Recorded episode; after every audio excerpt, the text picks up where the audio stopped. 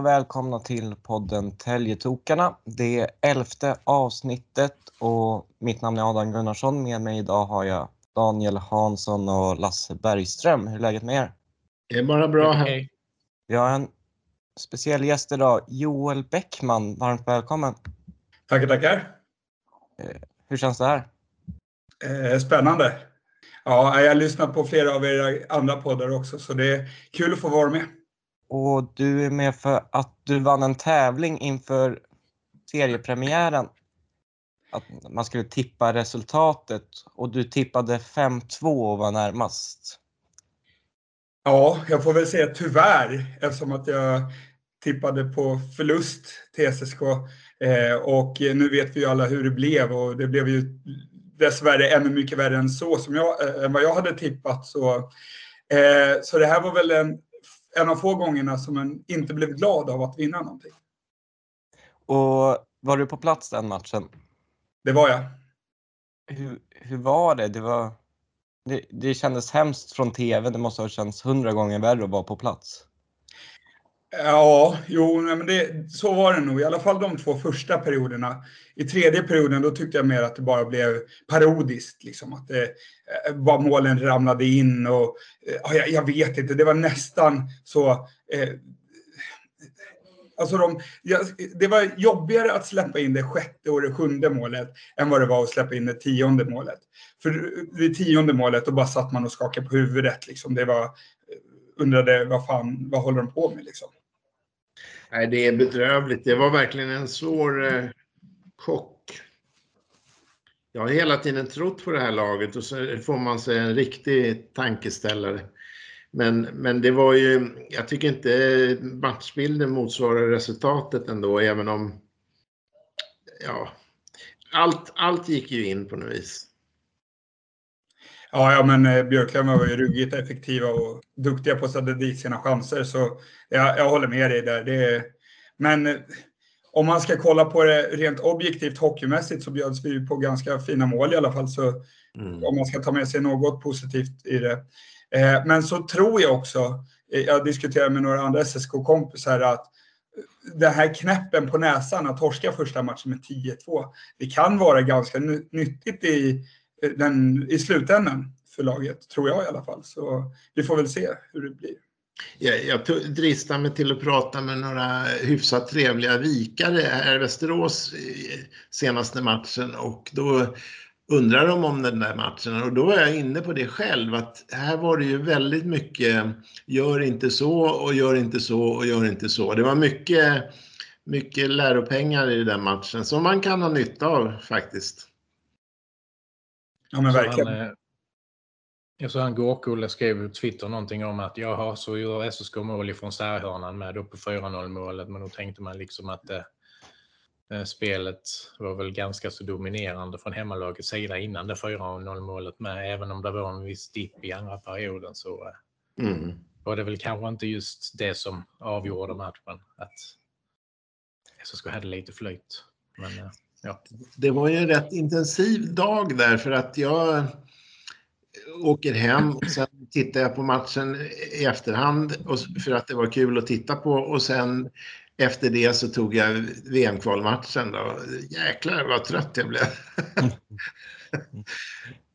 det, det, är svårt att bara gå och lägga sig sen för man har ju massa intryck där. Ja, men visst är det så. Eh, om, vi tar, om vi tar resterande fyra matcher så har det ju varit mer positivt. Även om spelmässigt kanske det har hackat i tre av dem. Men poäng i fyra raka, det får vi väl vara nöjda med. Mm. Absolut. Hur upplever du Joel av Troja-matchen? Både stämningen och matchen i sig. Alltså, till att börja med så kan jag ju säga att när man väljer att stå på pallen och vara hejaklacksledare som jag, så väljer man tyvärr bort en hel del av matcherna. Liksom. Så att, att prata om hur spelet är och vilka som sticker ut, vilka som är jättebra och sådär, det, det brukar jag väldigt sällan kunna svara på särskilt bra. Eh, självklart så eh, tycker jag väl att eh, om vi tar Troja där när det blev 4-1, visst blev det det? Mm. Ja. Ja, eh, och det är väl det är så det ska vara. För Troja, det ska ju vara ett av bottenlagen om man kollar på det på pappret i alla fall. Eh, men stämningsmässigt så tycker jag att ja, men, det märktes att det har gått ett och ett halvt år sedan, in, eh, sedan vi fick stå där och sjunga på riktigt. Eh, så det var ja, men, riktigt häftigt att eh, ja, men, få stå och leda klacken igen, få bli hes och framförallt träffa alla som man har saknat under pandemin nu då. Mm. Mm. Jag, jag, det var väl nästan 4000 på plats. Ja, tre år. Det, ja, jag, jag blev väldigt förvånad eh, av det efter matchen. Och det är synd att det inte har varit samma uppslutning eh, mot Västerås och Mora. Mm. Ja, jag tycker att det är jättekonstigt att inte folk är så pass sugna som jag hade hoppats att de skulle vara. Eh, vi i supportklubben försökte ju till och med få en buss borta till eh, Mora-matchen där, eh, lördagen där. Eh, men jag tror att vi fick in totalt 15 bokningar eller något sånt där. Och det är för mig ett mysterium, liksom, för att det är det jag har gått och längtat mest efter i alla fall. Mm. Ja, Adam var ju där och eh, vi blev förvånade att ni, att ni inte fick ihop det. Men eh, ja, vad ska man göra? Det, en, eh, det finns ingen riktig vana nu att eh, fara iväg på matcher och speciellt bortamatcher. Då, då. Så, eh, det, det där, den här pandemin har ju på, den påverkar ju fortfarande Även om det är fritt fram nu så är det ju ändå en, en nyhet liksom. Det, det, måste, och sen när resultaten går emot som det gjorde i första matchen, då blir det mycket frågetecken så där. Ska jag verkligen åka till Mora? Är det kul att förlora med sju mål liksom? Så jag förstår den tankebanan också. Ja, ja men, nej, men det håller jag fullt med om. Men, eh, men jag tycker att det är tråkigt att det blivit så här och jag hoppas att kommande matcher, eh, för, som Adam sa, så har vi faktiskt plockat poäng nu i, fy, i fyra matcher i rad och laget verkar vara lite på uppgång. Så jag hoppas att det kan rendera i att det kommer lite fler. Mm. Eh, Även om det inte var så många i Mora så vill jag verkligen hylla alla som var där. För det var, det var nästan löjligt hur mycket vi lät med tanke på hur få det var. Jag tror du håller med mig om det Lasse. Mm. Adam tyckte ju synd om Mora-klacken så han började köra eh, vad var det någonting? Hata Leksand eller? Så alla, alla hela, hela hallen stämde i där. Och det kunde vi enas om allihopa. Det är fascinerande med hockey på det viset att vi nu har gnett lite efter de fyra första matcherna som kanske inte har varit någon höjdare spelmässigt för SSK. Så bara på en match så kan mycket bli, bli så ganska mycket bättre som det var mot Västerås. Liksom bara över ett par träningar eller några träningar och sen till nästa match. Liksom att, precis som att vad är det som har fallit på plats bara på, på, på några dagar jämfört med senaste matchen. Svårt att svara på men man, man kan ju tycka med liksom det. Liksom, varför, varför började den inte så här direkt liksom, när serien drog igång? Vad var det som fattades? Eh, man tänker ju så som supporter liksom. Hur svårt ska det vara liksom när man är inne i matcherna och, och kollar och, och sådär?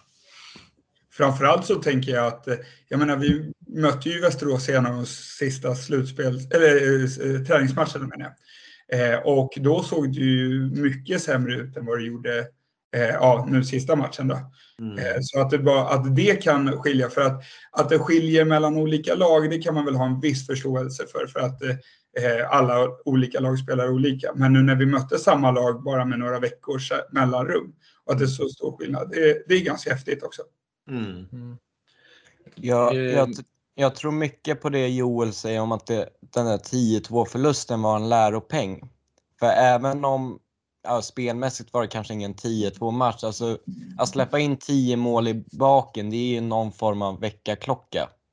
Matcherna mot Mora var stunder i matcherna var det helt okej okay, och stunder var det helt bedrövligt. Mm. Och sen känns det som att man hittade en mer jämn nivå nu senast.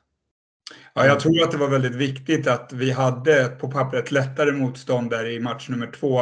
För om vi hade till exempel mött, säg att vi hade haft Karlskoga eller HV i den matchen och blivit överkörda även där, då tror jag att det har blivit väldigt tungt för både laget och att få folk till eh, Scanarinken också.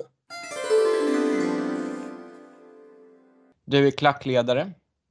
Du har varit det några år. Och hur hamnade du på stolen? Ja, hur hamnade jag där? Eh, det har väl alltid varit en ambition och en önskan ända sedan jag såg min första match. Eh, jag vet att eh, pappa som tog med mig på min första match, han har berättat att eh, jag satt mer och kollade på den som var klackledare då än vad jag gjorde på själva matchen. Och när vi gick ut från Scanarinken så frågade jag pappa, pappa tror att jag kommer stå så där och skrika någon dag? Mm. Så det har jag velat göra ända sedan dess.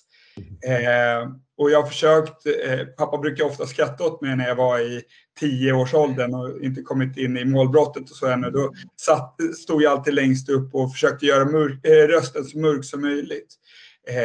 för att försöka få igång klacken då, för att det var ingen som lyssnade på ett litet barn. Så då lyckades jag några gånger. Men sen var det väl eh, när vi åkte ner i Hockeyettan tror jag det var första gången det blev på riktigt. För då hade jag kommit i kontakt lite med de grabbarna som brukade stå där nere runt eh, klackledarpallen. Eh, och ja, sen dess så har jag stått där uppe tillsammans med ja, några andra.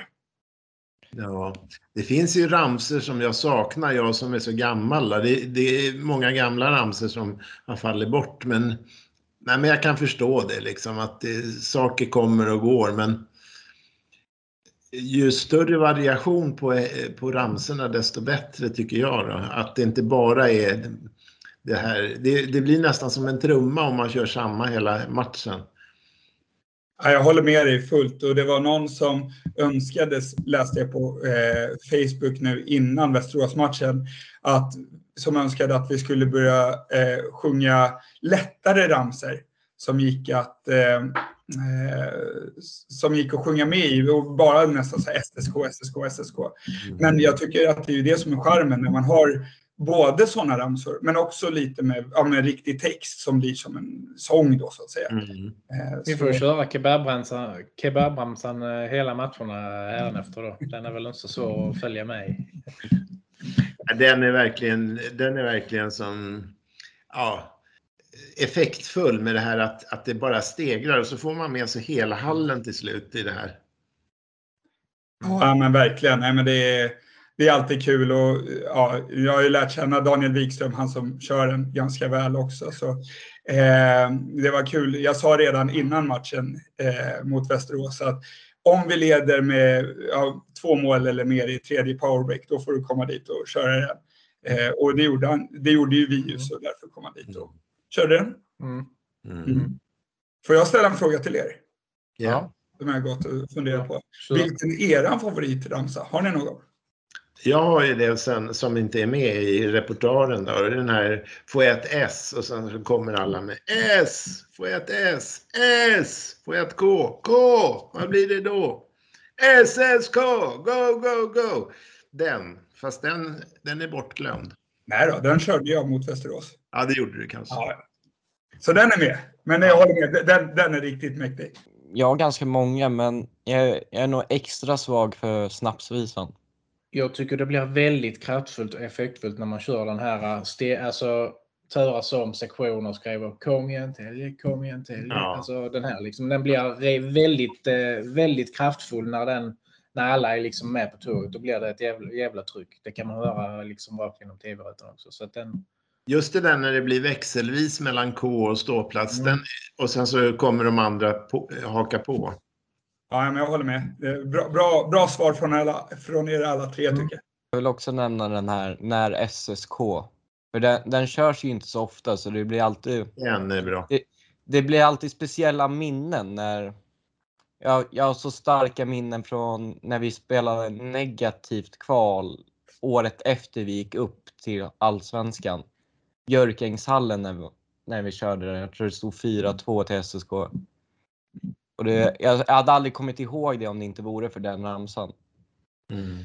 Sen, sen ska du få gubbsvara mig också. Det är ett litet fromt önskemål och det är ta bort det där hata-delen i det. det. Fast det är ju, jag är gammal gubbe så ni behöver inte lyssna på det. Men man kan ju hata AIK och Djurgården. Nu är inte Djurgården med i den här serien, men ja, i övrigt så behöver man inte hata så mycket tycker jag. Eller så kan man slänga in på en hörna där med känner jag lite. det, är så, det är så gammalt groll och så mycket historia genom alla kvalserier och, och sånt så att eh, det, det, får hänga med lite där med. Men, Nej, men jag vet inte. Joel, känner du till vad det var som hände på parkeringen? Eh, efter Västerås menar du? Ja.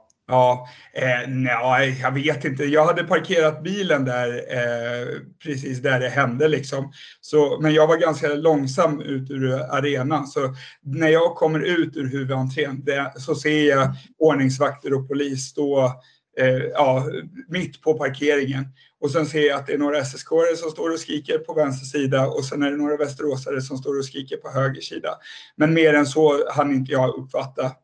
Eh, och sen så gick jag ner dit eh, och sen fick jag stå och vänta en stund innan jag kunde gå fram till min bil eftersom att eh, den stod nästan precis bredvid västeråsarnas bilar. Men eh, i övrigt så mycket mer så så eh, jag såg någonting att LT hade skrivit om att det var bråkigt och sådär men vad jag upp, uppfattade det som och vad jag har hört efteråt så blev det inget, det blev inget handgemäng utan det, de stod och skrek lite på varandra och sådär. Eh, och för att återkoppla där till eh, hatgrejerna så tycker jag, jag tycker att alltså, så länge man gör det med glimten i ögat och att man inte står på parkering efteråt och ska mm. slå på varandra, då tycker jag, för det är lite som jag och Mikaela Gustafsson som är ordförande i supportklubben. Vi satt och pratade efter, matchen, eh, efter Västeråsmatchen. Eh, och då sa vi hur fantastiskt det är att vi har ju skapat oss några kompisar i, ja men i, som håller på Västerås. Att man kan sitta och ta en öl eh, med dem innan matchen och ha det jättebra. På mm. arenan så står vi och kanske pekar finger åt varandra och skriker att vi hatar varandra. Mm. Men och sen att vi kan sitta och dricka bärs tillsammans efter matchen igen. Mm. För det, enligt mig så är det ju så att när, när, vi möts på planen, då, då, är vi inte vänner alls. Och då kan man sjunga att man hatar varandra. Men så länge man låter det att stanna där så tycker mm. jag det är, ja. Och sen handlar det ju om hur mycket man gör också. Om man bara skulle stå och sjunga hatramsor en hel match, då hade jag också tröttnat på det. Utan det måste ju bli det, det kan, jag, jag, tror, jag tror att det kan eh, tagga igång båda klackarna genom att köra några sådana ramsor. Men man måste ju förstå att någonstans går en gräns också. Att det bara är, att det inte är på dödligt allvar. Mm. Ja, sådär. Eh, det som du säger, det blir, det blir ju mycket glimten i ögat eh, om man tar alltså SSK-klacken då. Eh, det här med Även om man inte möter dem lagen så hata Gnaget eller hata LHC. Det är ju rätt klassiskt. Även om man liksom inte möter dem eller eh, som det här med våra bussar är kameler och krossa division 1 och sånt. Så att det är ju mycket glimten i ögat. Och det är inte riktigt alla som förstår det där liksom att ja, Djurgården eh, står och sjunger liksom Tälje förort och och sånt. Liksom. Jag menar, det är ju ingenting som ni tar illa vid er, utan ni tycker ju bara det är roligt. Liksom. Det är därför ni har börjat med det här med våra bussar är kameler och det här. Och det är inte alla som förstår det som inte håller på SSK. Liksom, att det är ironi liksom. Att mm. Vi SSK tycker ju det är kul själv. Liksom. Alltså, och, och driva med oss själva lite grann. Mm. Alltså, lite självdistans på det viset. Jag hade en fråga om det här med att du är klackledare. Ska yngre förmågor våga gå upp och starta igång klacken? Självklart. Alltså, jag, jag har väl två agendor när jag kliver upp på pallen. Det är delvis att skapa så bra stämning som möjligt i arenan. Men kanske den desto viktigare för vår framtid, det är ju att en, någon liten kille eller tjej ska gå ut från Scanarinken och fråga sin mamma eller pappa, tror du att jag kommer att stå så där i framtiden? Som jag gjorde efter min första match. Mm. Så då, eh, jag, jag, måste credda dig Adam, jag tycker du var ju uppe här för någon match sedan och startade eh, från klackstolen också. Jag tycker att det är skitkul när det kommer lite nya ansikten. Eh, sen så kanske man får eh, fundera över om det är någonting som man eh, verkligen tyckte var kul. För att det är ju ändå en ganska utsatt position när man ställer sig där. Det man får alla blickar på, på sig. Det blir lite sådär. Eh, och sen så tänker jag att det är helt fantastiskt när vi har haft Innan pandemin så hade vi ju ibland ja men, eh, killar framför allt tror tyvärr inte att det var några tjejer, men killar i 9, 10, 11 års ålder som hoppar upp. Och det är jättekul när de kommer upp och när de får, man ser hur glada de blir när de startar en ramsa. Men det kan samtidigt bli lite för, för mycket för att tyvärr så upplever jag att, eh, om jag minns rätt vad jag tänkte då, så eh, att klacken inte lyssnar lika bra på om det är ett barn som står där. Så för att skapar, skapar den optimala eh, stämningen så eh, tycker jag absolut att alla är välkomna upp och prova. Men att, eh, eh ja, men att det ska vara en variation kanske på vilka som står där också. Och jag kan väl också säga att eh, nu är inte jag ett litet barn, men om det är någon i min ålder, 18 tonåring liksom som har känt att de skulle vilja göra det så det är inte så farligt som man tänker sig att det ska vara. Man är ju bland vänner på något vis, även om man står där på pallen. Så alla vill samma sak. Ja, men så är det ju verkligen. Och det, det, det är ju som jag brukar konstatera, som sagt, eh, som jag berättade innan vi började spela in, så jag kommer ju inte från Södertälje överhuvudtaget. Jag är uppvuxen i Nynäshamn. Eh, och jag, hade jag inte haft hockeyn så hade jag aldrig åkt till Södertälje för att det är så pass långt att åka kommunalt dit. Liksom. Eh, men om jag kollar på ståplats nu eller om jag tar ett varv i Scania-rinken så ser jag hur många människor som jag känner som helst. Liksom. Eh, och det är ju det som är det fina. Det är det som är det allra viktigaste med att gå på hockeyn, tycker jag. Att få eh, träffa alla de här människorna som man, eh, ja, som man tycker om. Liksom. Eh, och då är det ju så att eh, om man då hoppar upp på pallen, då, som, som Lasse sa, liksom, att man är ju bland vänner och alla vill samma sak. Men eh, man måste ju vara medveten om att det kan bli fel ibland. Liksom, och det kan vara någon ramsa som inte folk vill haka på i och sådär. Jag har blivit utskrattad så många gånger för att man har gjort något, något galet därpå. Och, mm. Men det är ju ingen som tycker att man gör något fel för det, utan det är ju bara, de skrattar ju inte åt den, utan det blir lite mer bara en komisk situation. Så det får man inte vara rädd för heller.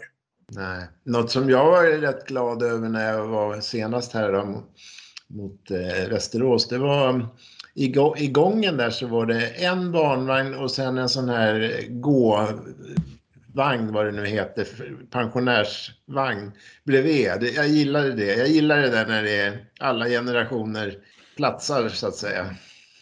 Ja men verkligen. Ja, men det är ju det som, som sagt, det är gemenskapen som eh, är, är det viktiga. Alltså, annars hade vi alla kunnat sitta hemma varsin, i varsin fåtölj. Och jag, jag, kan eh, hålla med. Alltså, vill man ha en hockeyupplevelse, då är det bättre att se den hemma på tv. För då får du hur många eh, repriser som helst från olika vinklar. Du har eh, eh, expertkommentatorer som berättar precis vad du ska tänka på. Liksom. Så vill du uppleva hockeyn, alltså själva sporten bäst, då kanske det är, om du inte är så kunnig, att kolla på den hemma. Men vill du ha helhetsupplevelsen så är det ju att komma till arenan som du måste göra. Man är ju mer aktiv på platsen då. Jag vet inte hur mycket man gapar och skriker hemma. Kanske det funkar inte alltid om man har om man inte sitter själv, då kan man ju bete sig. Men annars så får man ju skärpa sig lite om man är bland barn och sådär. Ja. Så nej, det... kan väl hända att man lever sig in i matcherna lite grann ibland. Ja, ja. Nej, det är just det där att lägga fokus på rätt saker. Om, om inte annat så för sin egen skull. För det är inte bra för hjärtat att bli alltför ledsen eller, eller arg. Nej, så är det ju. Jag, jag pratade lite med min pappa häromdagen och eh, han brukar alltid säga när, när de har torskat eller någonting så säger han alltid, han blir ju besviken också, men inte lika besviken som jag. Så han säger alltid att ja, men det är ju faktiskt bara en lek. Och då brukar man blänga sig på honom och bara... Ja. Eh, och så var det någon gång när mina föräldrar skilda och det var bara hemma hos pappa som han hade de hockeykanalerna när jag var liten. Och då hade jag varit hemma hos pappa och kollat på en match och SSK hade förlorat med 3-4-0 typ. Eh, och sen kom jag hem till mamma igen och skulle sova och gå upp till skolan dagen efter. Och då var jag så arg så mamma sa, nej ska du vara så här arg när SSK har förlorat då kommer du inte få eh, åka till pappa och kolla på någon mer ishockey. Så det är ju, alltså det, ja. det berör ju såklart. Mm. Nej, för sin, för sin egen skull är det bra att tänka lite, ja men nästa gång går det bättre istället för att deppa ihop. Det ligger väl lite i det att vi har ju fått uppleva få bra säsonger de senaste, ska vi säga 20-25 år eller vad ska jag säga. Så det är ju fler sämre säsonger än bra säsonger och det är väl där i frustrationen ligger lite grann med liksom att jag har nu igen och så där och så vidare. Men det är väl så det funkar för alla supportrar. Jag tror SSK är lite unika på så sätt att vi har ju en historia som är nästan oöverträffad i Sverige med Ja, vi var med från början ändå. SSK var med från början liksom. Det var redan på 20-talet så var man igång och, och, och framgångsrik. Och, på, på, det viset så finns det ju den här möjligheten att man kan träffa på eh, barnvagnar i gångar och eh, sådana här gåstolar. Jag vet inte vad det heter den där. Rullator. Rullator. ja jag tror inte man kan se det på så många hockeyarenor faktiskt. Inte i Växjö och inte i, ja, vad heter de här konstiga lagen som spelar i SHL?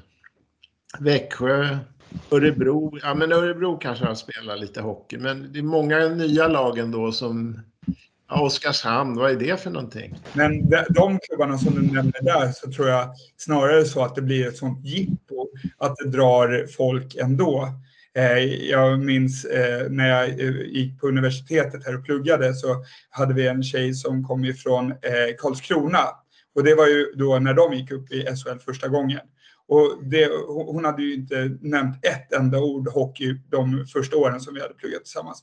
Men så helt plötsligt så började hon prata om, jättemycket om hockey och så sa hon att ja men nu hejar ju hela Karlskrona på, eh, på hockeylaget, det är jättekul.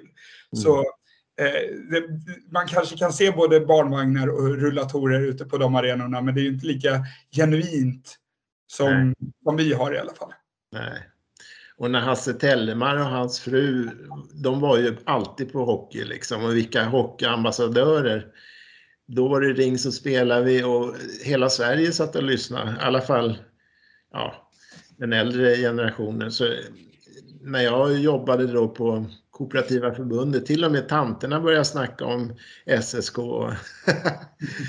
det var jättekul.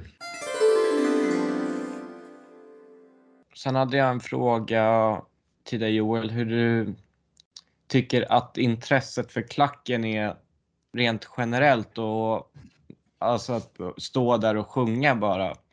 Och ja, även kanske då KM att sjunga från sitt plats där. Alltså, jag vet ju att intresset finns. Och jag tycker att de som har varit på plats eh, de här matcherna sen, eh, sen den 29 när alla restriktioner släppte. Jag tycker att de gör det väldigt bra. Men vi är ju på tok för få som är där. Mot Västerås nu, vad var vi? 20, eh, 2524 var vi där va? Eh, mm. och det är ju nej, det är på tok för, för få enligt mig. Mm. Eh, men eh, som sagt, de som väl är där, de gör det bra. Mm. Fantastisk eh, stämning med, med en halvfull Scania-rinken ändå i den matchen. Det var väldigt bra, eh, liksom över hela alla sektioner. Man hörde eh, alla klappade i alla fall så att säga och många hejade och jätte, jättebra var det. Och det lät även på tv när jag kom hem och lyssnade så det är kul. Eh, ja men absolut. Och det, det, det, det är ju lite det som jag tänker på att det går ju att skapa bra atmosfär när man är relativt få. Men det blir ju otroligt mycket häftigare om man är fler. Men ser du några påläggskalvar som är liksom eh, efter dig, när du lägger av om 30 år eller någonting. när du flyttar till sektion K där någonstans. Eh, ser du några påläggskalvar i, i klacken? Ja, nu hade vi Adam som hoppade upp eh, här för någon match sedan, så han får väl ta efter när jag kroknar av och sådär. Men eh, nej, men i övrigt så tänker jag att eh, jag, jag, är övertygad om att varken jag eller Robin, det är ju vi som brukar stå mest, ingen av oss är någon särskild, alltså supermänniska. Så jag vet att alla skulle kunna göra ett väldigt bra jobb om man bara ja, men vågar att försöka. Mm. Eh, så, eh, så jag kan väl inte namnge någon sådär just nu, men jag är övertygad om att det, att det kommer finnas.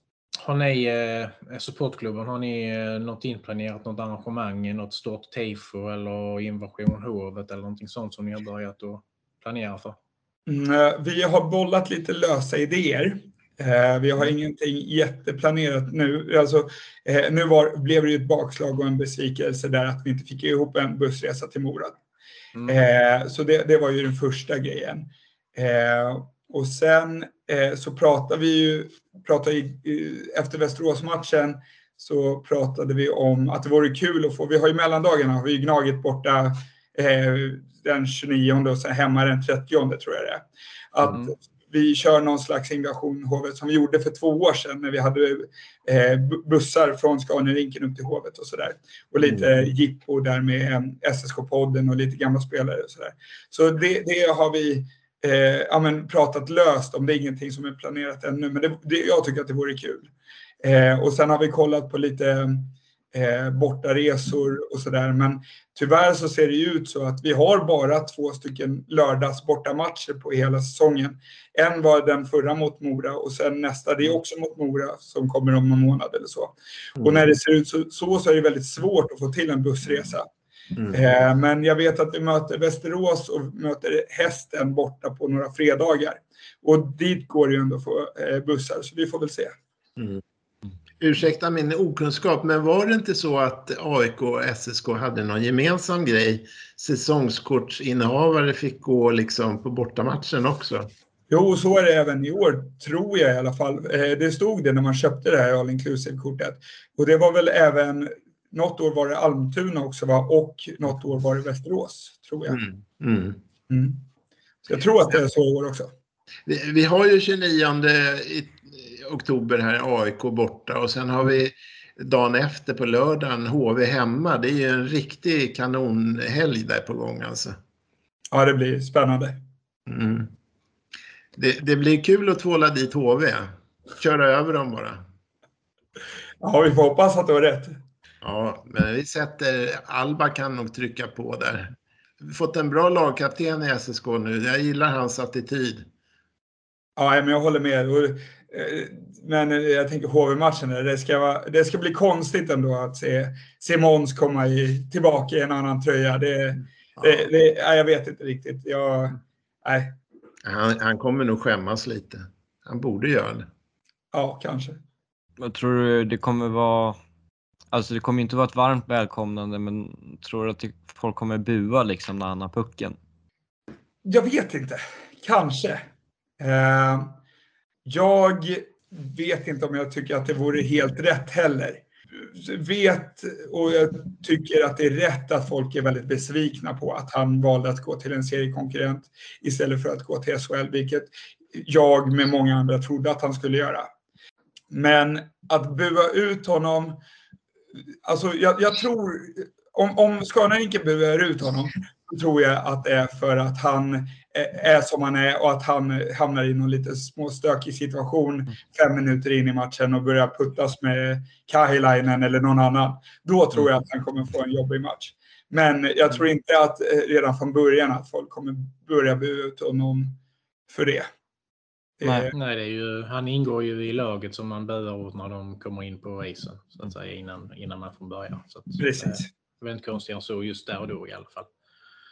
Sen har vi ju Lukas Karlsson till AIK med. Det är väl kanske inte heller ett populärt klubbval om man ska se det så, men mm. sen har ju Lukas sin historia i SSK med, med alla säsonger som han har varit lojal och trogen så att det, man är väldigt kluven där på hur, hur man ska tycka egentligen.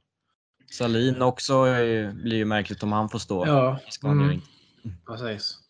Ja, men de spelarna tycker jag ändå att eh, på något sätt, i alla fall både Lukas och Salle, att de har visat någonstans så pass mycket SSK-hjärta så att de, om de inte gör något extraordinärt inför matchen, att de går ut och eh, likt Fredrik Weigel gjorde, kallar oss för sjunkande skepp eller vad det nu var. Mm. Eh, gör de ingenting sånt, då tycker jag verkligen inte att de är värda att bli utbuade. Men eh, det är ju klart att de spelar ju eh, två av våra största konkurrenter, så det är ju inget, de ska ju inte bli eh, applåderade på något sätt och hyllade. Men, eh, men eh, jag, jag känner inte så pass mycket agg mot, mot de två så att jag kommer bua i alla fall. Nej. Jag- tror Daniel och jag menar mest att det kommer vara väldigt märkligt om Mm. ser dem i AIK. Mm. Och sen om jag, om Eh, jag jag- får- får återkoppla lite till Måns så tycker jag personligen att man, man behöver inte, man får vara besviken och så, men jag tycker man, en rimlig syn är att se honom som en spelare i mängden nu. Det finns inget att älska längre, men det betyder inte att man ska hata honom för det, utan han är en, han är en i mängden nu helt enkelt. Det är så många också. Det är så himla många liksom. Det är Weigel, Holm, Heinerö, Salin och- Karlsson. Det är en fjärdedels lag liksom som med SSK-koppling. ta tillbaka till Karlsson och, och Sahlin igen. Det, det här med som man säger, alltså, säga någonting dumt i klacken eller håna sånt. Jag känner väl inte att deras personligheter är sådana som, eh, som skulle göra sådana saker heller, eller som skulle bäla ur i Scania-rinken, utan det är väl två svärmorsdrömmar i mina ögon om jag, om jag eh, liksom läser dem rätt. Så att, eh, jag tror inte det är så stor risk att de skulle göra någonting som Weigel gjorde då, som du hade uppe innan. Att, Nej, precis. Eh, och det, men det är lite som jag sa, alltså, om man kollar på det här laget som var nere i Hockeyettan och hjälpte oss upp. De enligt mig kommer alltid vara hjältar. mm. Och Mm. jag tycker faktiskt att både, vad, vad en Fredrik Weigel säger så Mm. har han hjälpt klubben så pass mycket så att han förtjänar att eh, ja, hyllas på ett sätt. Mm. Eh, sen blir det ju svårare att tycka om honom när han håller på att göra utspel eh, ja, eh, som sticker lite i ögonen. Men, eh, eh, men så jag ser gärna om, om jag, jag tror att jag sa i någon annan Eh, jo, det var när vi presenterade eh, oss i styrelsen i supportklubben. Då pratade jag lite om både Måns och Lukas. Och ja, de, båda de spelarna får jättegärna ving, vinna poängligan. De får, de får jättegärna ja, men, eh, kallas upp till SHL ja, om en månad eller sådär. Men så länge de inte gör ett enda poäng mot oss.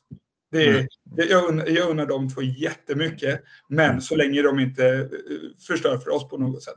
Sen är det väl lite grann så med att de kanske eventuellt ska kunna känna sig välkomna tillbaka igen sen om, om det blir aktuellt för det i framtiden. Och då vill de ju inte, ska det inte finnas dåliga vibbar eller dålig stämning mellan spelare och fans och, och klubb och den här biten heller. Men som Adam sa innan, han blir, de blir en i mängden liksom när de möter SSK. Det håller jag med om fullständigt. Sen, jag tycker nästan, om vi nu pratar om de här AIK-killarna nu, att är det inte så att allihopa har eh, liksom eh, motats bort lite grann av, av eh, SSK? De, det kändes nästan så, både med Holm och Weigel och, och även eh, nu då Salin och det är ju inte att de eh, självmant har lämnat utan de har, har fått lov att lämna.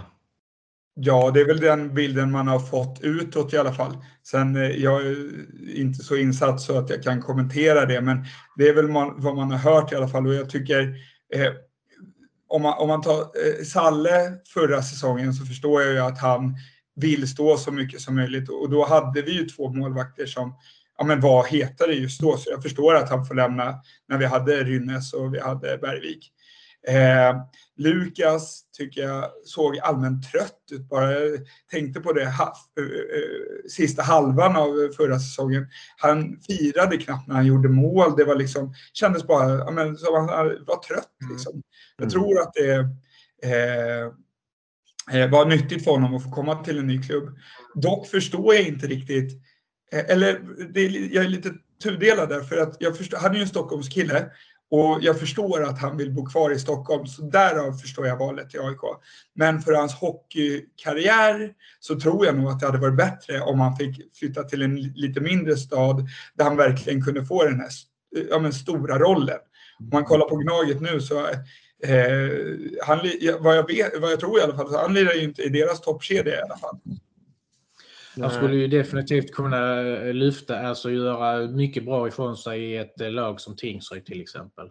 Som har, eller Västervik som har en förmåga att lyfta fram sådana spelare som kanske inte är han har kanske inte varit toppspelaren i SSK genom de åren han har varit där. Han har varit en väldigt stabil hockeyallsvensk spelare liksom, och bra dagar så kan han glänsa. Liksom. Men eh, Eh, i de mindre klubbarna som du säger hade han kunnat gå och vara en toppcenter och göra det mycket bra och kanske göra mer poäng än vad han kanske någonsin har gjort. Eh, han hade fått mer i istid i de mindre klubbarna. Jag skulle vilja diskutera lite om vi återgår till det här med intresse och publiksiffror och så. Nå, där till er alla tre egentligen. Något jag blivit irriterad över är hur tyst det har varit från klubben stundtals inför matcherna och det känns som att det är väldigt lite marknadsföring och så tittar man på andra lag och så är det, känns det som att de håller på hela tiden och uppdaterar med biljettförsäljning och hälsningar och hela den bunten. Och det blir lite när man lägger ner väldigt mycket ideellt arbete på att försöka fixa intresse. Och så, alltså det är på något sätt, ingen bryr sig om vad jag eller vad jag skriver liksom om klubben håller käft. Eller vad man, jag vet inte om ni tre håller med om det, att det är alldeles för tyst.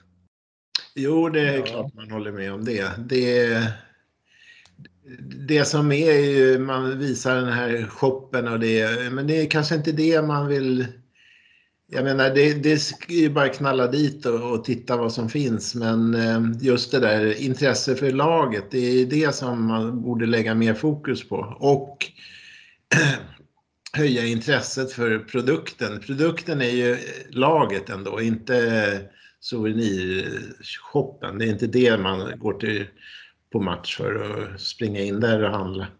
Nej, jag håller med. Eh, men samtidigt så tänker jag, eh, jag i alla fall, jag blir ganska besviken om vi tar eh, den här livesändningen som var innan eh, Västeråsmatchen. Det var fyra, fem timmar innan match. Eh, när då, jag vet inte om det var Sara eller Ella som sa att det är 2300 biljetter sålda. Det snarare på mig har en negativ effekt. Mm. Eh, man tänker, för då hade jag verkligen hoppats. Jag, jag spelade in en video åt om det, försökte uppmana folk att komma dit. Och, och det gjorde du också Adam. Men, och då blir, jag blir snarare lite besviken. Liksom. Ja, vad fan, är det bara två, 2300 eh, sålda? Eh, så här in på match. Men jag håller med om att det, man kan göra mycket mer för att eh, hypa upp kring matcherna. Mm. Mm. Eh, en sak jag reagerade, reagerade över Saras eh, intervju med Andreas Hjelm efter matchen. Då sa han någonting om att ja, en hemmamatch och hyfsat välfyllt på läktarna. Jag menar, det var ju inte ens 50 procent i, i arenan. Jag förstår, då är man liksom lite nöjd med det som är där, känner jag. Jag menar, hon skulle ha sagt som så här, ja, kanske inte den publiksiffran vi hoppades på eller något i den stilen. Liksom. Nej, men ganska välfyllda läktare säger hon där. Jag menar det är ju 2500, det går in 6200. Jag menar det är ju ganska långt ifrån eh, 50 procent. Liksom. Så att jag, jag förstår inte det resonemanget. Att man på något sätt förskönar situationen på något vis. Jag vet inte riktigt hur jag ska Nej. uttrycka mig på ett annat bättre sätt. Men, eh, Ja, men, och det, det håller jag med om. Jag reager, reagerade också på det när jag såg den intervjun. Men samtidigt så vet man ju inte, det, det kanske bara var i intervjuns hetta liksom. Mm. Att hon, eh, hon inte hade tänkt på vad hon skulle säga. Men nej, men 2-5 av 6 och 2 som du säger, det är ju ja, så ska det ju inte vara liksom, om, om man ska kalla det för välfyllda läktare. Nej. Det är klart att det är olyckligt att man sett, eh, har matchen 18.00 när Sverige spelar VM-kvalmatch 18.00. Det, det, jag vet inte om det hade gått att ändra till 15.00 men eh, jag vet inte om det hade gjort någon skillnad. Men någon blev ju kvar i alla fall och skulle bekvämt sätta sig ner och titta på blandat ishockey och fotboll, tror jag. I alla fall brorsan, han hade det resonemanget. Så honom fick jag inte med mig i alla fall. Men Simon har ju väldigt mycket att säga till om där. i spelschema och, och liknande. Um, det finns ju två aspekter där. För en annan som bor längre ifrån som inte kan se alla matcher live vill ju såklart ha tv-sändningarna och kunna se på matcherna. Samtidigt som jag förstår att klubbarna har för lite att säga till om. Liksom att det kanske inte blir enligt klubbarnas önskemål alltid och att de förlorar i publik och så vidare. Det har jag full förståelse för. Men som supporter som vill följa sitt lag och inte kan se dem kanske så ofta live vill jag ha tv-sändningen också. Så att det är svårt att ta ställning lite riktigt där. För min del i alla fall. Det, det, är så synd med att det är så lite när ändå eh, SSK spelar bra hockey igår mot Västerås. Liksom stod för en bra prestation. Och då är det så synd att det kommer så lite folk med. För hade det kommit mer folk så oh, då spelar de jättebra. Jag hoppas att de kan spela lika bra nästa hemmamatch. Och så kommer sällanbesökarna tillbaka en gång till. Och äntligen får vi se bra hockey och så vidare. Det är ju det är så synd att det blir blir dåligt med folk vid fel tillfälle och så vidare. Och sen så kanske det kommer en, mycket en annan gång och det är sånt man kan styra över såklart. Det är tillfälligheterna som, som är sorgligt att det blir. Mm. När de verkligen får en bra produkt också. Och nu var det otur att det krockade med Sverige-Kosovo. Men för mm. annars tycker jag att klockan 18 på en lördag är ganska, ganska bra faktiskt. Mm. Eh, då hinner man göra det man ska på dagen och sen så, mm. eh, och jag tänker även på barnfamiljer. För att eh, då, eh, ja det beror på hur små barnen är såklart, men om den börjar vid sex då är den ju slut vid halv nio och då kan man komma hem i lagom tid och lägga barnen vid nio. Så det, jag tycker att det är en eh, ganska rimlig mm. tid att köra på där. Mm. Eh, och jag håller med som du säger att det är synd nu att det inte var så många som eh, eh, var där och fick se hur bra spelet var. Och så tycker jag att det är lite synd nu att vi får möta, nu möter vi Almtuna här nästa match på bortaplan och sen på hemmaplan. Och Almtuna är ju den, kanske det laget som Eh, har överraskat mest eh, så här, så här långt. Liksom.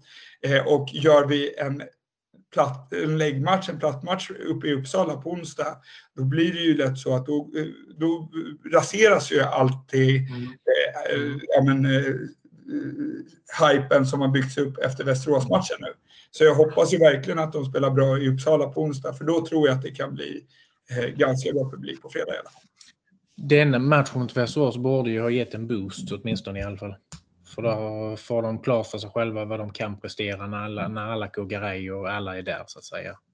Och då, då fick man också se den här tyngden som de har pratat om att de ska vara ett jobbigt lag att möta. Det fick vi se mot Västerås.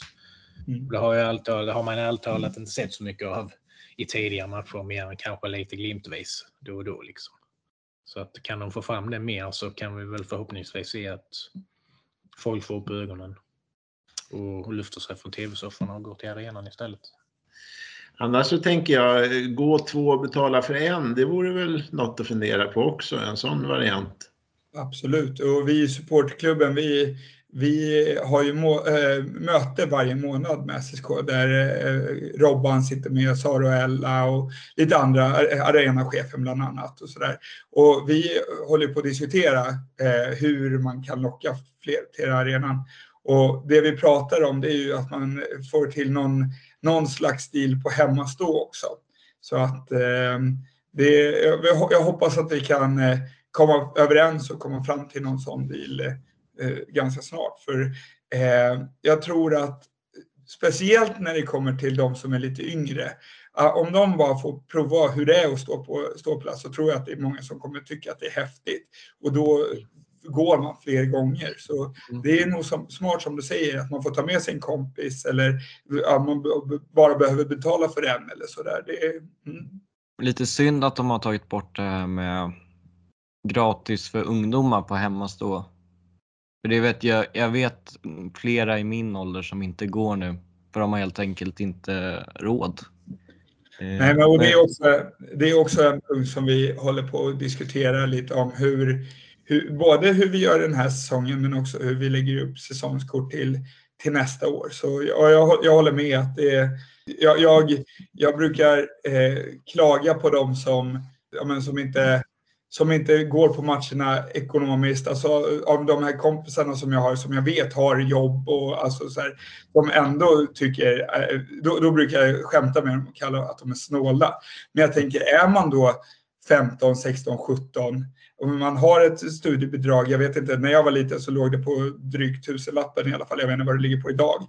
Men då är det väl klart att om man har tusen spänn i månaden och så ska man gå på hockey och det kostar en hundring varje gång.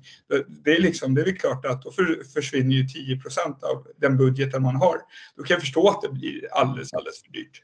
Du Joel som har kanske lite mer insyn än vad vi har. Eh, har du någon aning om vad de har budgeterat, klubben har budgeterat för i, i publiksnitt för säsongen? Eh, ja, det, vi pratade om det förra, eh, förra mötet men den exakta siffran kommer jag inte ihåg.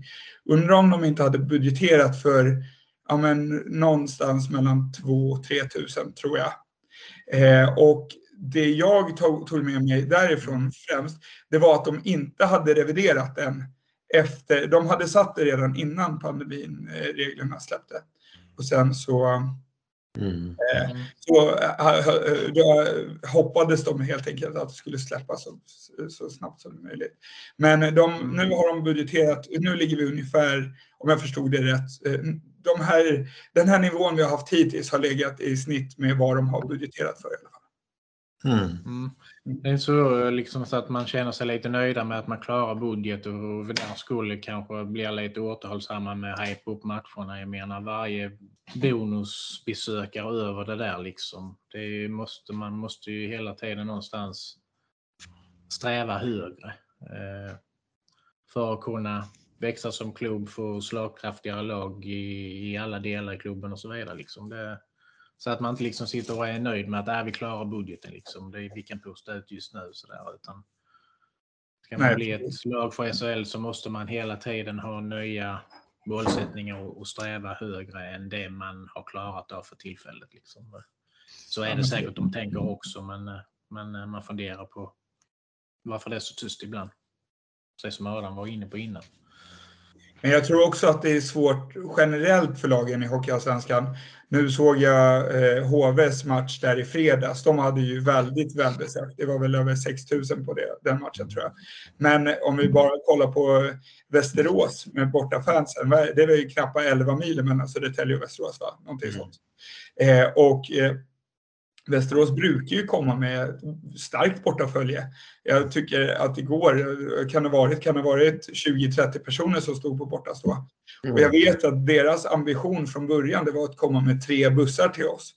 Sen mm. var det att eh, komma med en eh, dubbeldäckare, fick vi höra någon eh, eh, vecka innan. Och sen slutade det med att de inte kom med någon buss alls. Så jag tror tyvärr att det är inte bara vi som har svårt att få publiken till arenan, utan jag tror att eh, Hockeysverige generellt har blivit väldigt mer bekväm.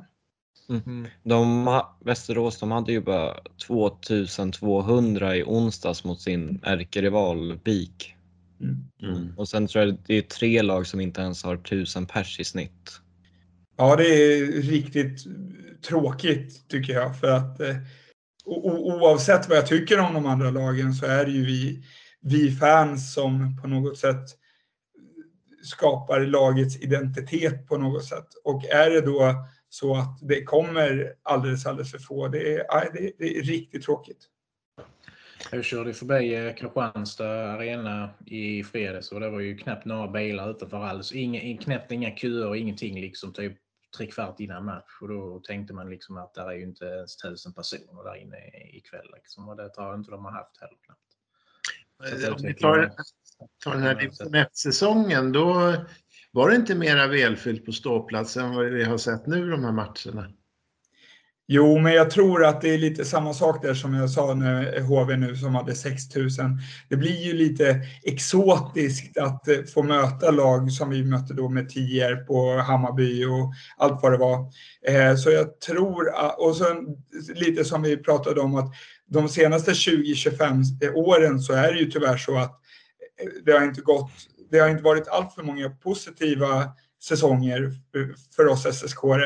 Eh, och då genom att få åka ner till division 1, när vi väl ramlade ner, det var ju den mörkaste stunden som jag, jag i alla fall upplevt som SSK. Mm. Eh, Eh, men när vi väl var där nere och vi märkte att vi hade ett väldigt, väldigt, väldigt bra lag, då var det ju snarare, jag tycker, om jag ser tillbaks på det, så är ganska glad över att vi fick just en säsong där nere. För att jag tror att det skapade intresse hos många ssk mm. Så just därför så, ja.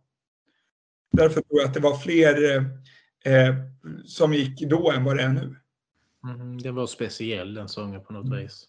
Eh, alla, alla knöt nävarna. Hur, hur kritisk man än kunde vara till vissa saker så knöt alla nävarna, alltså händerna ändå liksom och alla svetsade sig samman liksom att nu, nu ska vi upp igen så fort det bara går liksom. Och, eh, så blev det också, verkligen. Så det var speciellt på många sätt. Jag tänker bara första matchen där mot, visst var det Hammarby vi mötte hemma första matchen tror jag? Eh, och, Nej, Huddinge borta var det väl i första serien. Ja, men, hemma, första hemmamatchen var Hammarby tror jag. Ja, första hemmamatchen. Okej, okay, jag tror du menar premiär. Okay, ja. ja, just det. Eh, och ja. eh, varmkorven, eller vad det var, tog slut efter fem ja, minuter in i första periodpausen för att de inte hade räknat med att det skulle komma några. Det tycker mm. jag, alltså, det är ett sånt minne som jag tar med mig som är så himla stort och fint. Att mm. det spelar ingen roll. Det är som jag brukar säga, det spelar ingen roll om SSK skulle spela i division 8 liksom, och få möta, jag vet inte, något gammalt korpenlag. Så tror jag att vi hade haft, vi har ju ändå våran kärna som står där och det, det är väldigt fint tycker jag. Sen hade jag en fråga om din roll inom supporterklubben. Eh, hur skulle du beskriva den?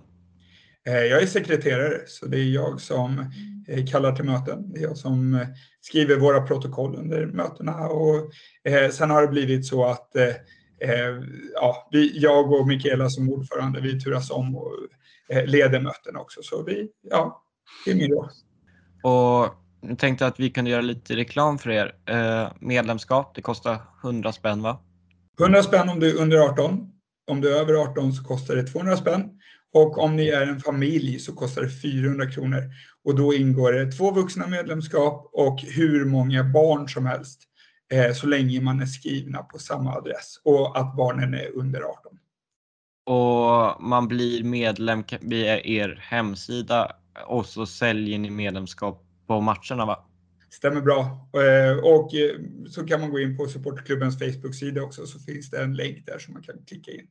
Men Ja, eftersom att jag är en väldigt social människa så jag ser ju hemskt gärna att ni kommer fram och ja, ni som lyssnar kommer fram och snackar lite när vi står där. Vi har ju våran eh, bardisk, holken som vi kallar det, utanför hemmastå. Så det är bara att ni kommer dit och snackar lite så eh, ordnar vi medlemskap. Och fördelarna med att vara medlem? Nej, men fördelarna det är ju att eh, framförallt det vi vill pusha på i år, det är ju eh, samarbetet med SSK.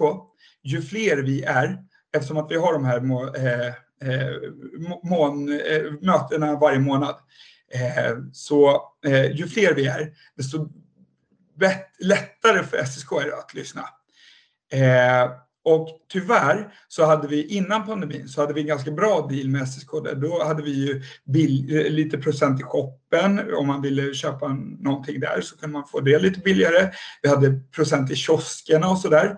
Eh, men det mesta av det där eftersom att vi inte har kunnat haft samma dialog med SSK som eh, ja, nu under, under pandemin, då, så har det där, mest av det där försvunnit. Men det är någonting som vi håller på att arbeta fram, så det, vi kommer kunna släppa mer och mer och mer fördelar för, för att bli medlem.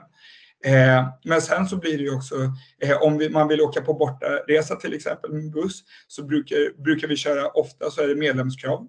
Så då eh, får du inte åka med om du inte är medlem. Vi kommer att ta fram lite eh, souvenirer eh, som också är medlemskrav på att få köpa.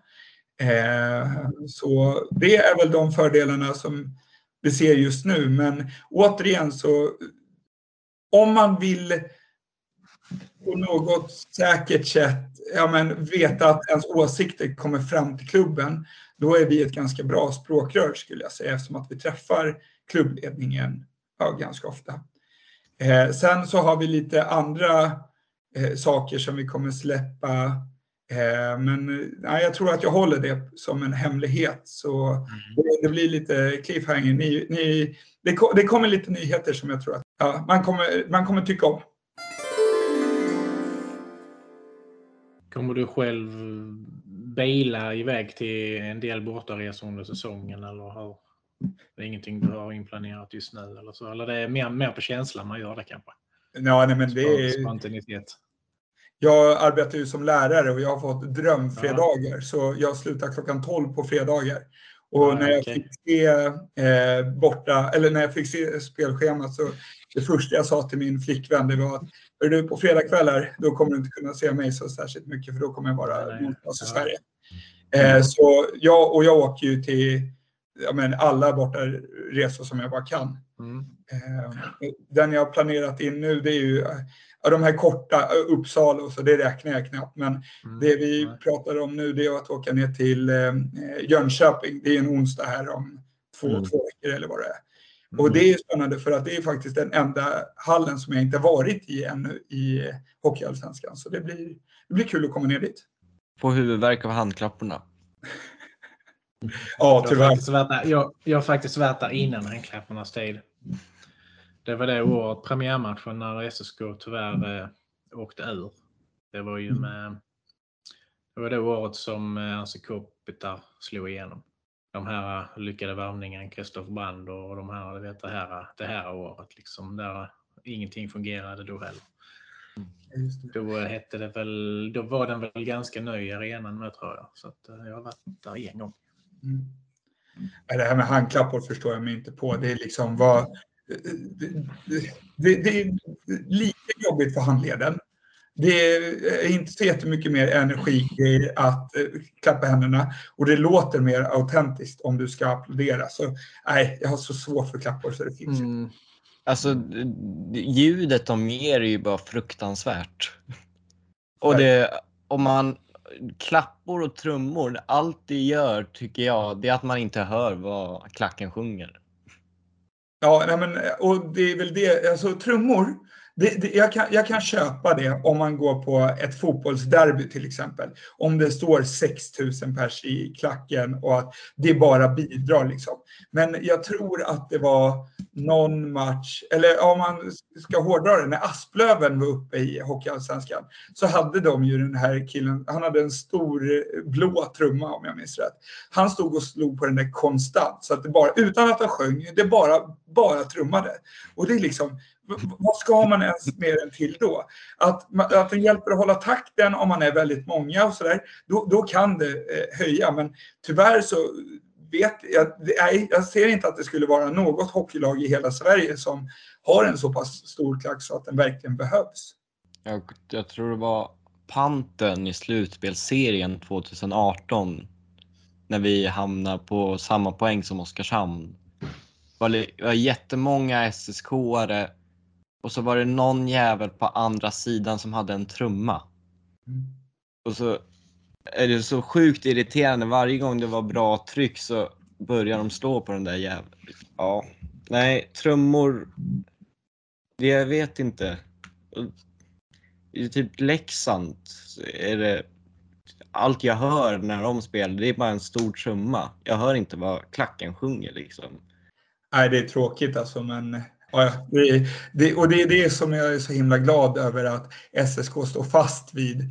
Oavsett vilka som jobbar uppe på kansliet så har vi den här regeln att det inte ska finnas några trummor i Scanarinken. För att, och jag vet att de har blivit väldigt ifrågasatta till det, liksom, av borta klackar som vill komma. Men vad då får inte vi ta med den in? Och då har de sagt att nej, det är ett trumfritt område. Så det är, jag är så otroligt glad att eh, även de som jobbar nu kör vidare på det. Vi, vi är ganska ensamma i Hockeyallsvenskan om att inte ha trumma va? Djurgården och AIK har inte det heller. Men AIK räknar för de står ju och bankar på den där jävla reklamskylten. Ja, jo, det är klart. Ja, det har du nog rätt i nu jag tänker efter. Vi, jag vet inte. Väster, jo, Västerås har trumma va? Ja, de har trumma. Ja. Ja, men så, och det är ju, ja, nej, jag, jag tycker att, som sagt, om det inte är stämningshöjande för att man är tillräckligt många, då, då får det vara. Hur ser du på det sportsliga nu? Vad tycker du om årets lag? Ja, vad tycker jag om årets lag? Eh, tycker att det ser ganska spännande ut. eh, gillar tänket med att man har värvat två stycken duos från andra lag. Eh, jag tycker att Pollock ser väldigt spännande ut med eh, sitt, eh, ja, de poängen han har skapat hittills. Eh, det här målet han gjorde mot Västerås, det var, ju, det var ganska kul ändå tycker jag. Det är skönt att för en gångs skull att det är vi som får de studsarna med oss. Annars så känns det alltid som att det är borta, eller motståndarna som får dem med sig. Mm. Men, eh, men jag tror att med, med, laget som det ser ut just nu så tror jag att det blir svårt att prestera lika bra som vi gjorde förra året, tyvärr. Jag tror inte att vi kommer sluta fyra i serien. Eh, men jag tror att vi går till slutspel. Jag kan tänka mig att vi slutar, ja men säg att vi slutar sexa då, så att vi spelar eh, kvartsfinal.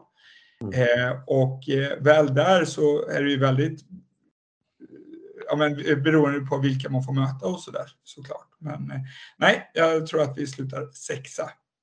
Och tyvärr som jag eh, sagt, sagt ja, men hela försäsongen så Eh, jag, jag, tycker att HV är så outstanding. Liksom, så, eh, och det är väl lite det, jag älskar det här formatet de har fått eh, tagit fram nu med slutspel i Hockeyallsvenskan och sen det här ångestmötet som var nu mellan HV och Brynäs nu i våras. Mm. Eh, jag, kan, jag, hade inte för alla pengar i världen velat vara där själv, men mm. nu när det var två lag som man inte riktigt brydde sig om, så var det fantastiskt att se den matchserien. Mm. Eh, men jag tror också att nackdelen till det, det är ju eh, att det kanske ramlar ut så här stora klubbar som ja, men nu till exempel. Och de kommer bara göra en, eh, ja, men en jojo-rörelse och vilja hoppa upp igen och kan lägga massor med stålar på det. Så eh, jag tror att om man inte eh, ja, om man tar Västerås till exempel som har lanserat sin den här eh, eh, kampanjen nu att inom tre år eh, ska de vara uppe. Jag tror att de gör det ganska klokt i att lansera den nu och att de just har tre år. För att hade de lanserat en kampanj att vi ska gå upp i år, då hade det varit fel år för att HV är så ekonomiskt starka så att det borde inte gå att på dem. Sen vet man ju inte. Alltså jag tror inte de kommer vara. Det är svårt att vara mer överlägsna än vad Timrå var i fjol. Och det var ändå Ja, i och för sig, de har ett betydligt starkare lag på pappret, men jag vet, alltså om de, om de får ut 75% av materialet de har och man möter dem i en kvartssemi, då går det ändå att störa dem. För det är ändå, titta på, om jag tänker i fjol, det var ändå AI, Björklöven hade ju ingen chans i finalen, men det Västervik och AIK störde Timrå ganska bra, även fast de hade betydligt sämre lag på pappret.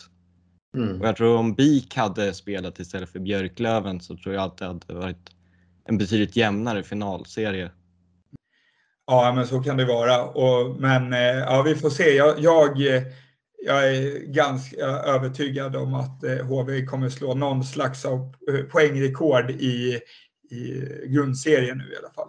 Det är bara att titta på hur de har börjat. De kommer ju naturligtvis inte hålla samma, eh, samma fart hela säsongen nu, men de har tagit 15 av 15 möjliga poäng nu så här i de fem första matcherna. Så är de, eh, de, alla lag hamnar i svackor, men eh, får se hur lång, lång deras blir. Jag vet inte. Redan tagit in en väldigt eh, duglig spelare i han eh, finnen som de gjorde klart för mig för någon vecka sedan. Liksom de, så de har ju redan börjat att förstärka truppen ännu mer. Ja, han gjorde ju, han gjorde ju två, två mål direkt va? Ja, Sen har de en bra tränare också som håller dem på mattan. För det är lätt att få hybris också när man... Eh, alla säger att de är så bra. De får så mycket ryggdunk från hela Sverige så att säga. Och då... Att bli bekväm i hockey, det kan vara väldigt förödande. Så jag tänker den 30 oktober så kan de kamma noll, tänker jag. Ja, vi får hoppas det. Men jag tänker, eh, jag tror det var någonting, han Johan Hult verkar inte vara nöjd med att bara ta in den där finnen. Han, han sa någonting efter det Hockeypuls att ja, nu är det klart för den här veckan i alla fall. Och det kan ju också vara, jag vet, det kan vara en jag tror inte, de verkar ha satt en väldigt bra hierarki nu direkt och jag tror det är farligt om de ruckar i den för mycket offensivt så har, eh, alltså offensiven finns det inget lag som ens är i närheten av i serien om Mm. man ska se det så. Sen har jag väl haft funderingar på deras defensiv. De har kanske lite för mycket offensiva backar i sin trupp och om de blir riktigt, riktigt pressade i egen zon i vissa matcher så kan de kanske kan de nog få lite problem tror jag. Eh, Men, ja, vilka, vilka HV-matcher har ni sett?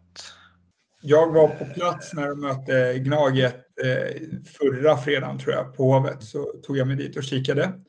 Eh, och sen så hade jag tvn på nu i fredags. Var, var det Karlskoga de mötte då? Eller? Ja, Ja, ja. De, de två matcherna har jag sett i alla fall. Men, men AIK-matchen, det var ju inte 100% säkert utgången där tycker jag. Nej, kanske inte. Men eh, det kändes ändå inte som att det kändes som att HV, även om det bara stod 1-0 väldigt länge, så kändes det som en relativt säker 1-0. Alltså det är aldrig säkert att leda med 1-0 såklart, men en relativt säker 1-0 ledning tycker jag. Jo, det är stabilt och så, men det behövs ju bara en, en indianare så kan det ju hän- hända saker.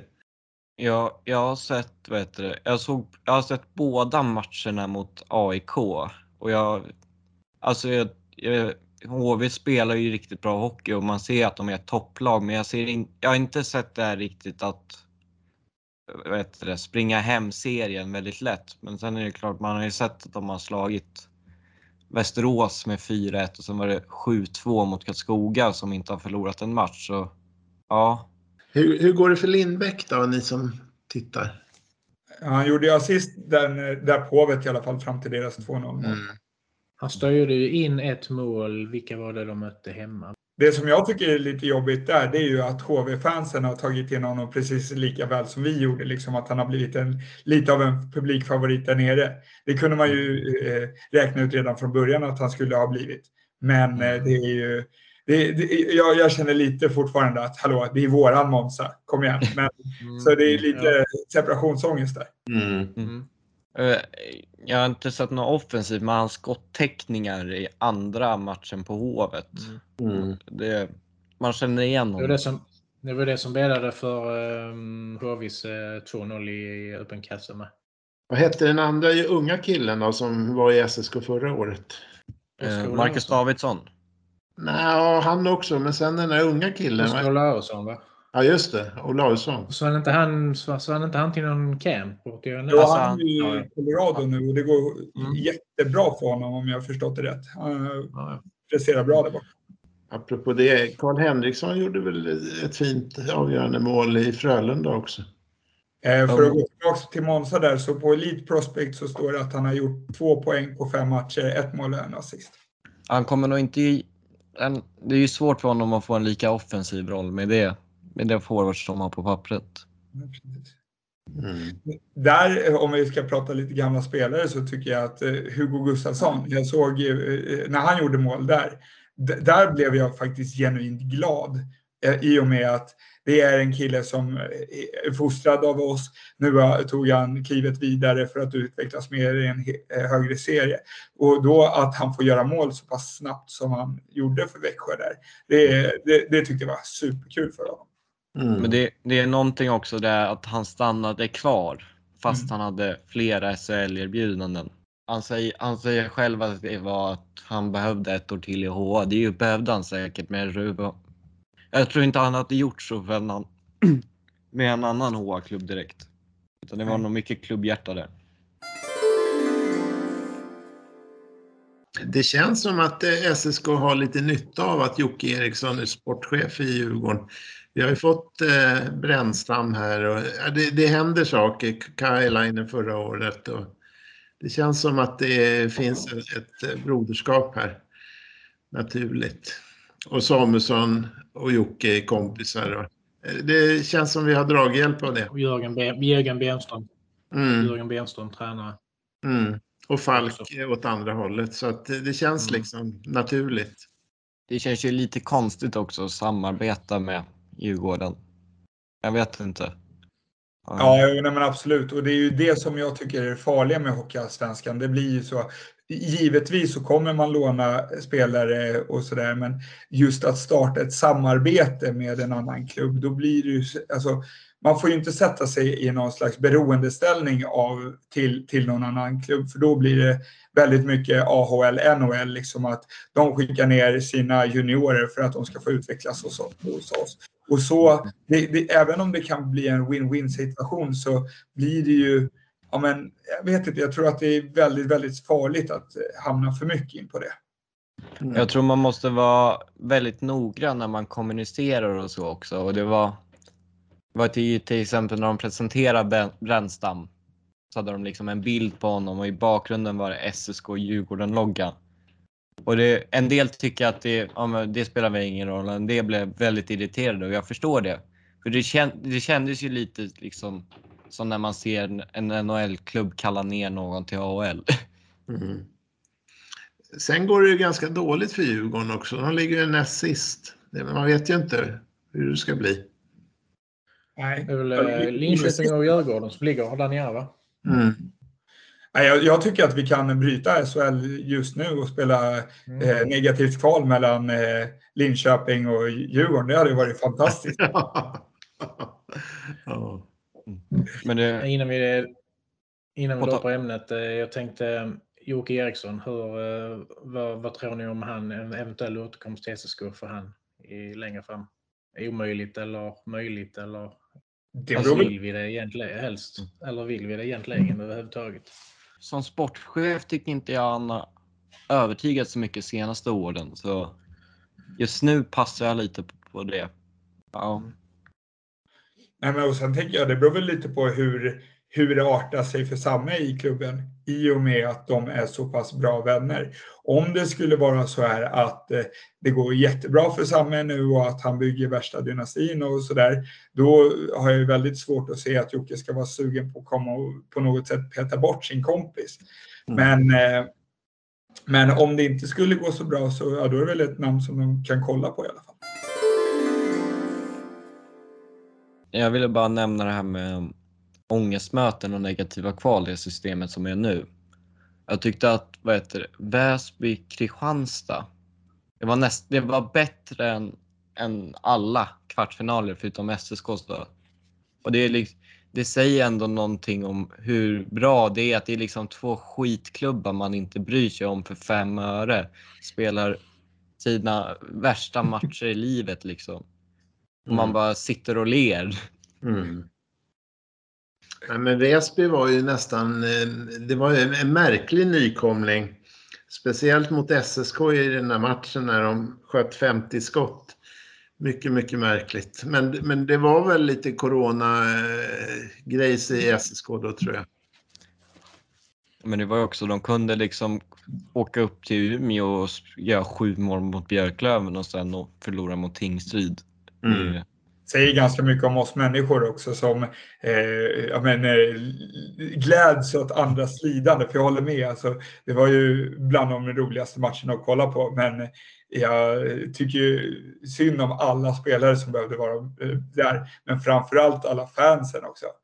Mm. Eh, så det, eh, men och sen så var det ju upplagt, eh, det, det blev ju några sena eh, övertidsavgöranden där i den matchen också. Så det var, nej, det var häftigt.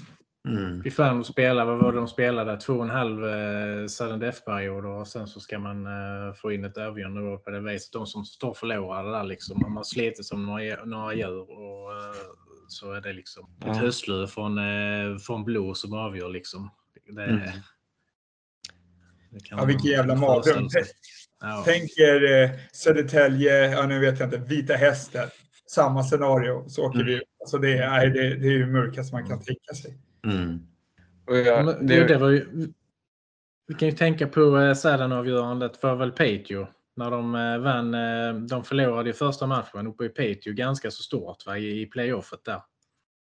Och sen mm. så eh, går de och vinner eh, första matchen i, i Def då eh, på hemmaplan. Liksom. Då gärna varit, de hade väl någon puck som studsade på mållinjen med Piteå där har jag för mig. Liksom, så att det kunde ju gått åt andra hållet den säsongen, lika gärna. Men det, mm. det blir ju bra till slut ändå. ja, just den matchen också, hur det eh, blir att SSK går upp, är det inte typ 4-0 ledning och sen arbetar sig Piteå tillbaka Mm. snabbt. Mm. Mm. Och så kommer eh, Petter Lindberg av... Peter Lindberg av alla spelare med som Ja, avgör. precis. Ja, det, det, det är ett av de sjukaste SSK-minnena som jag har. med mig. Mm. Mm. Ja, nej men eh, så fort det kommer eh, ångest in i, matcherna då vet man aldrig. Jag menar HVs budget och förväntningar och lite ångest på det. Det, det kan spela dem ett spratt faktiskt. För det har det gjort förr. Man har sett det så många gånger. Ja, men kolla bara på laget som vi hade när vi åkte ut. Mm. Jag mobiliserar ha- hade vi ju den där kampanjen då. Och Mm. vi satsade ju, det var väl den säsongen det skulle gå upp fyra lag va?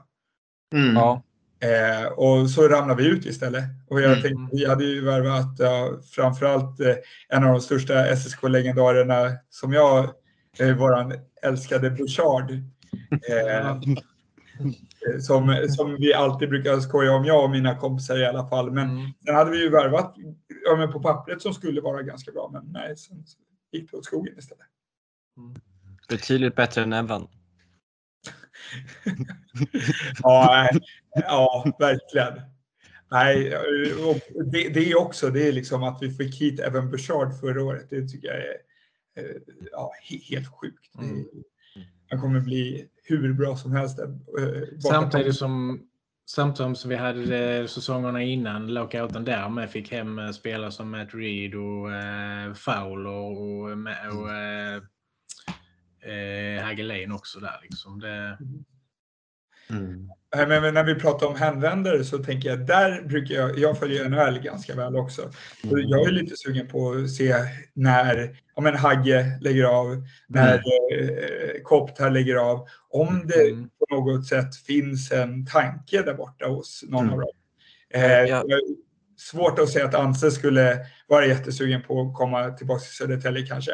Men eh, Hagelin som ändå är härifrån, det hade jag gärna gillat. det kanske, Mm. kanske mer troliga Per Pasternak i framtiden då för här tycker han han pratar nog mer, ännu mer gott om SSK än vad kanske Kopita gör då. Liksom. Det var så många år sedan för, för Kopita. Men, eh, Pasternak ju- det är några år innan han...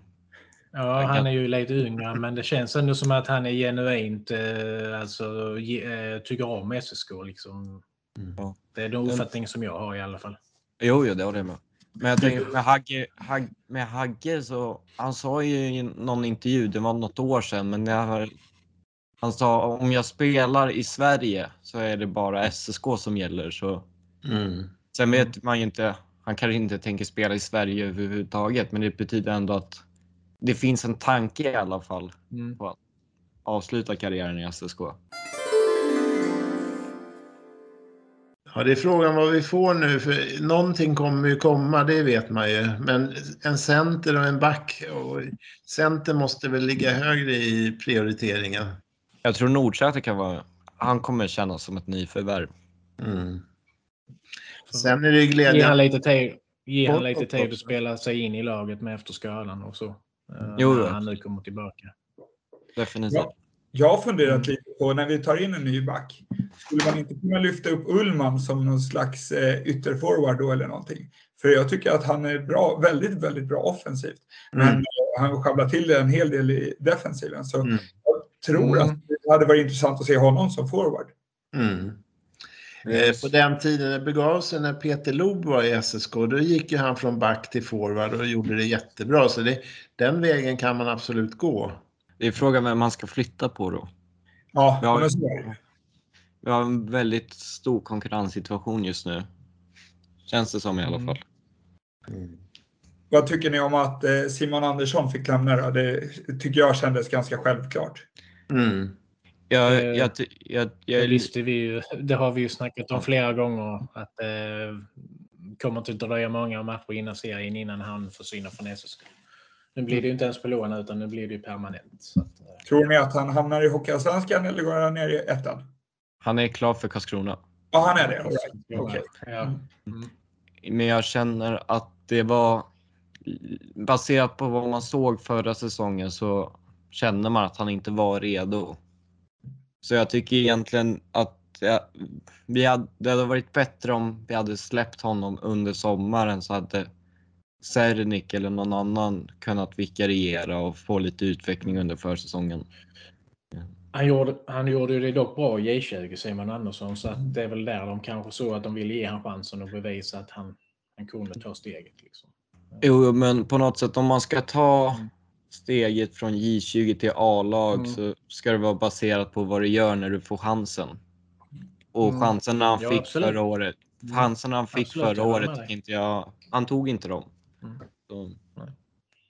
Men det är ju väldigt glädjande med Pollock i alla fall. Vi har ju så många misslyckade transatlanter i SSK. Här har vi ett Mm. undantag. Jag tror inte det är en tillfällighet utan det kommer fortsätta. Det kommer vara succé i det fallet. Det tror jag man kan fastslå faktiskt.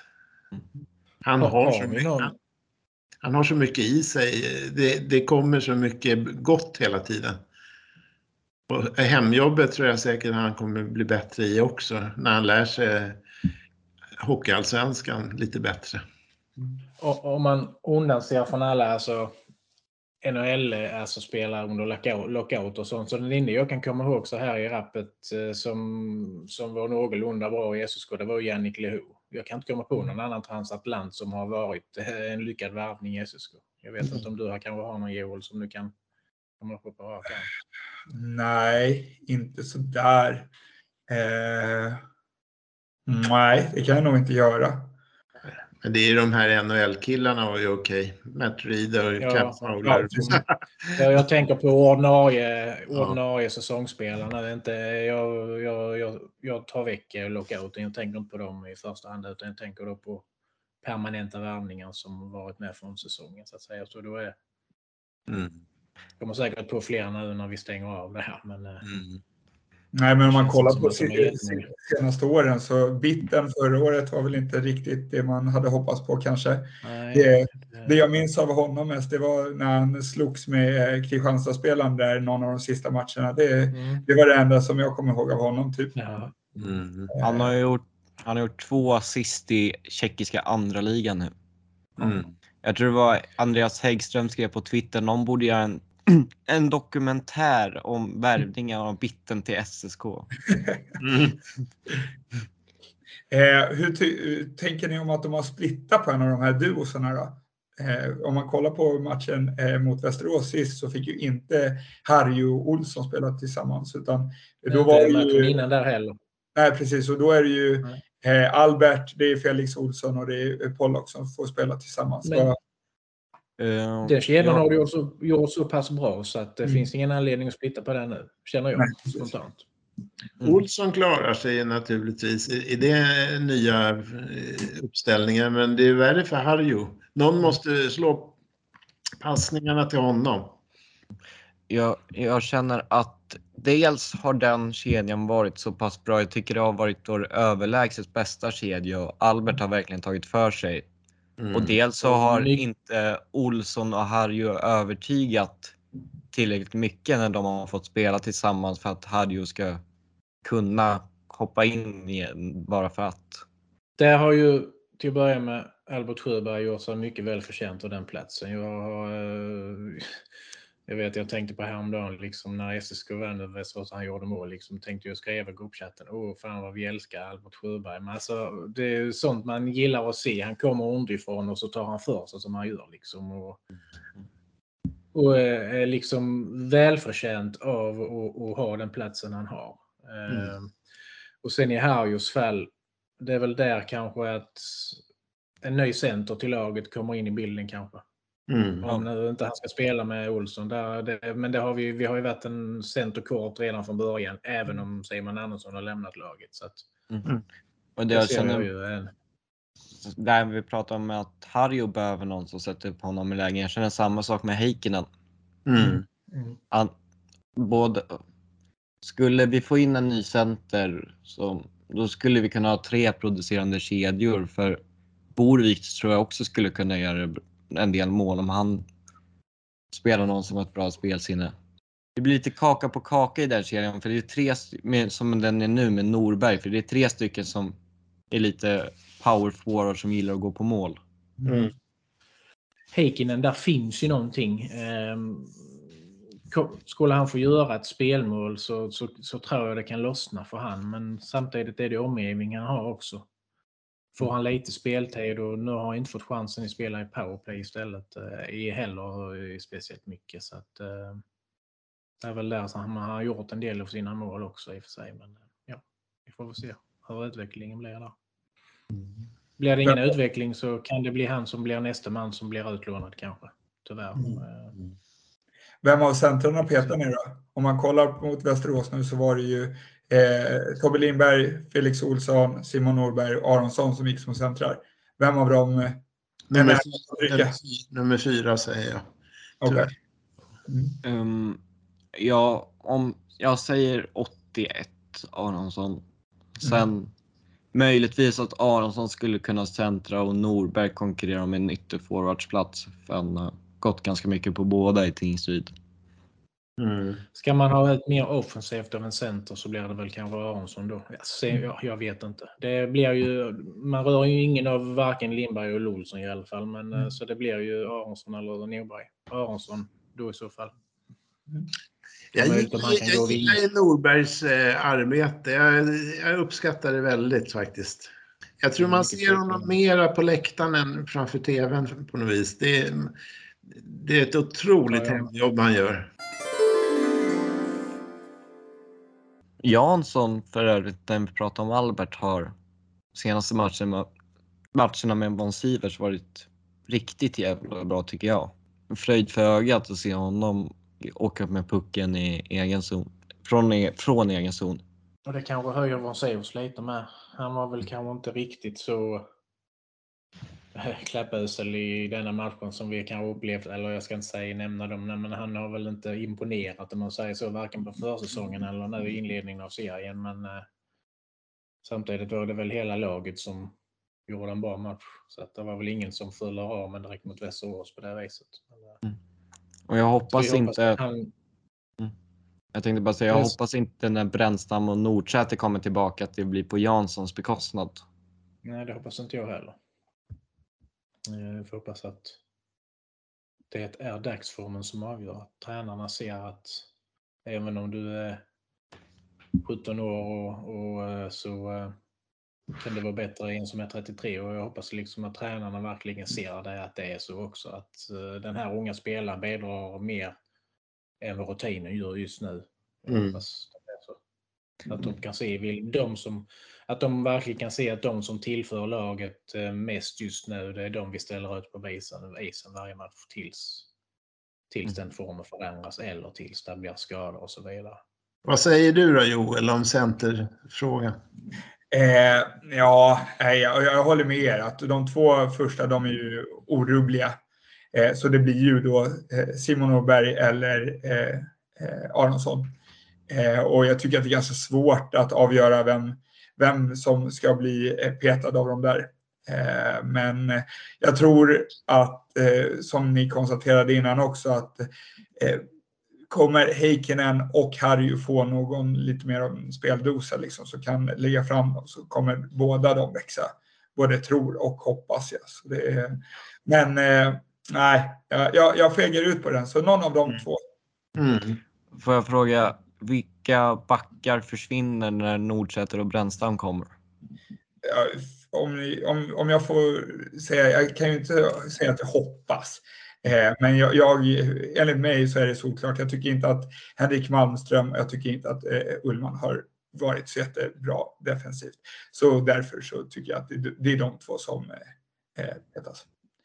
Eh, och sen får vi väl se vem av dem som blir sjunde back. För nu i, mot Västerås så hade vi ju Junisen eh, Nordberg som sjunde back.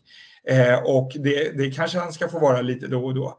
Men om vi då har åtta stycken backar som, eh, som är värvade för A-laget, då, då borde ju förslagsvis någon av dem vara sjunde back. Mm. Ja, det är bättre för Nordberg att spela mycket med mm. J20 än att vara sjunde back. Precis. Vad tror ni andra då? Vilka försvinner? Jag, jag, jag kan väl hålla med om Malmström och Ullman i det fallet, men Vi kan se faktiskt en liten uppsida för Ullman på Blue i PP och så vidare. Alltså, han är rätt så bra med pucken i, i sådana spellägen. Så att, uh, så att det finns uppsida där också. Malmström, när han använder sin kropp på rätt sätt och spelar fysiskt så, så, är han nyttig i försvarszonen. Men jag, jag, tycker som du att de två har visat för lite mm. än så länge. Von Sivers sitter inte säkert för mig. Nej, inte Nej. för mig heller. Även om han eh, höjde sig ett snäpp nu senast tycker jag så ändå känns det som att det är lite trött. Och alla höjde ju sig ett snäpp senast. Ja. Men eh, dock tror jag att han är gjuten för tränarna. Sen har vi... Från Savers och genom lyfter de nog inte ur laget eh, bara sådär. Jag kan tänka mig att han har en så pass viktig roll i och med att han var kapten förra mm. året. Han är en av få som eh, ja, men, är relativt gammal. Liksom. Jag tror att han, är, han och Hjelm spelar nog en ganska viktig roll. Om mm. inte på isen så i omklädningsrummet i alla fall. Mm. Mm. Nej, det var mer ett uttryck för lite missnöje där att han får snäppa upp lite tycker jag.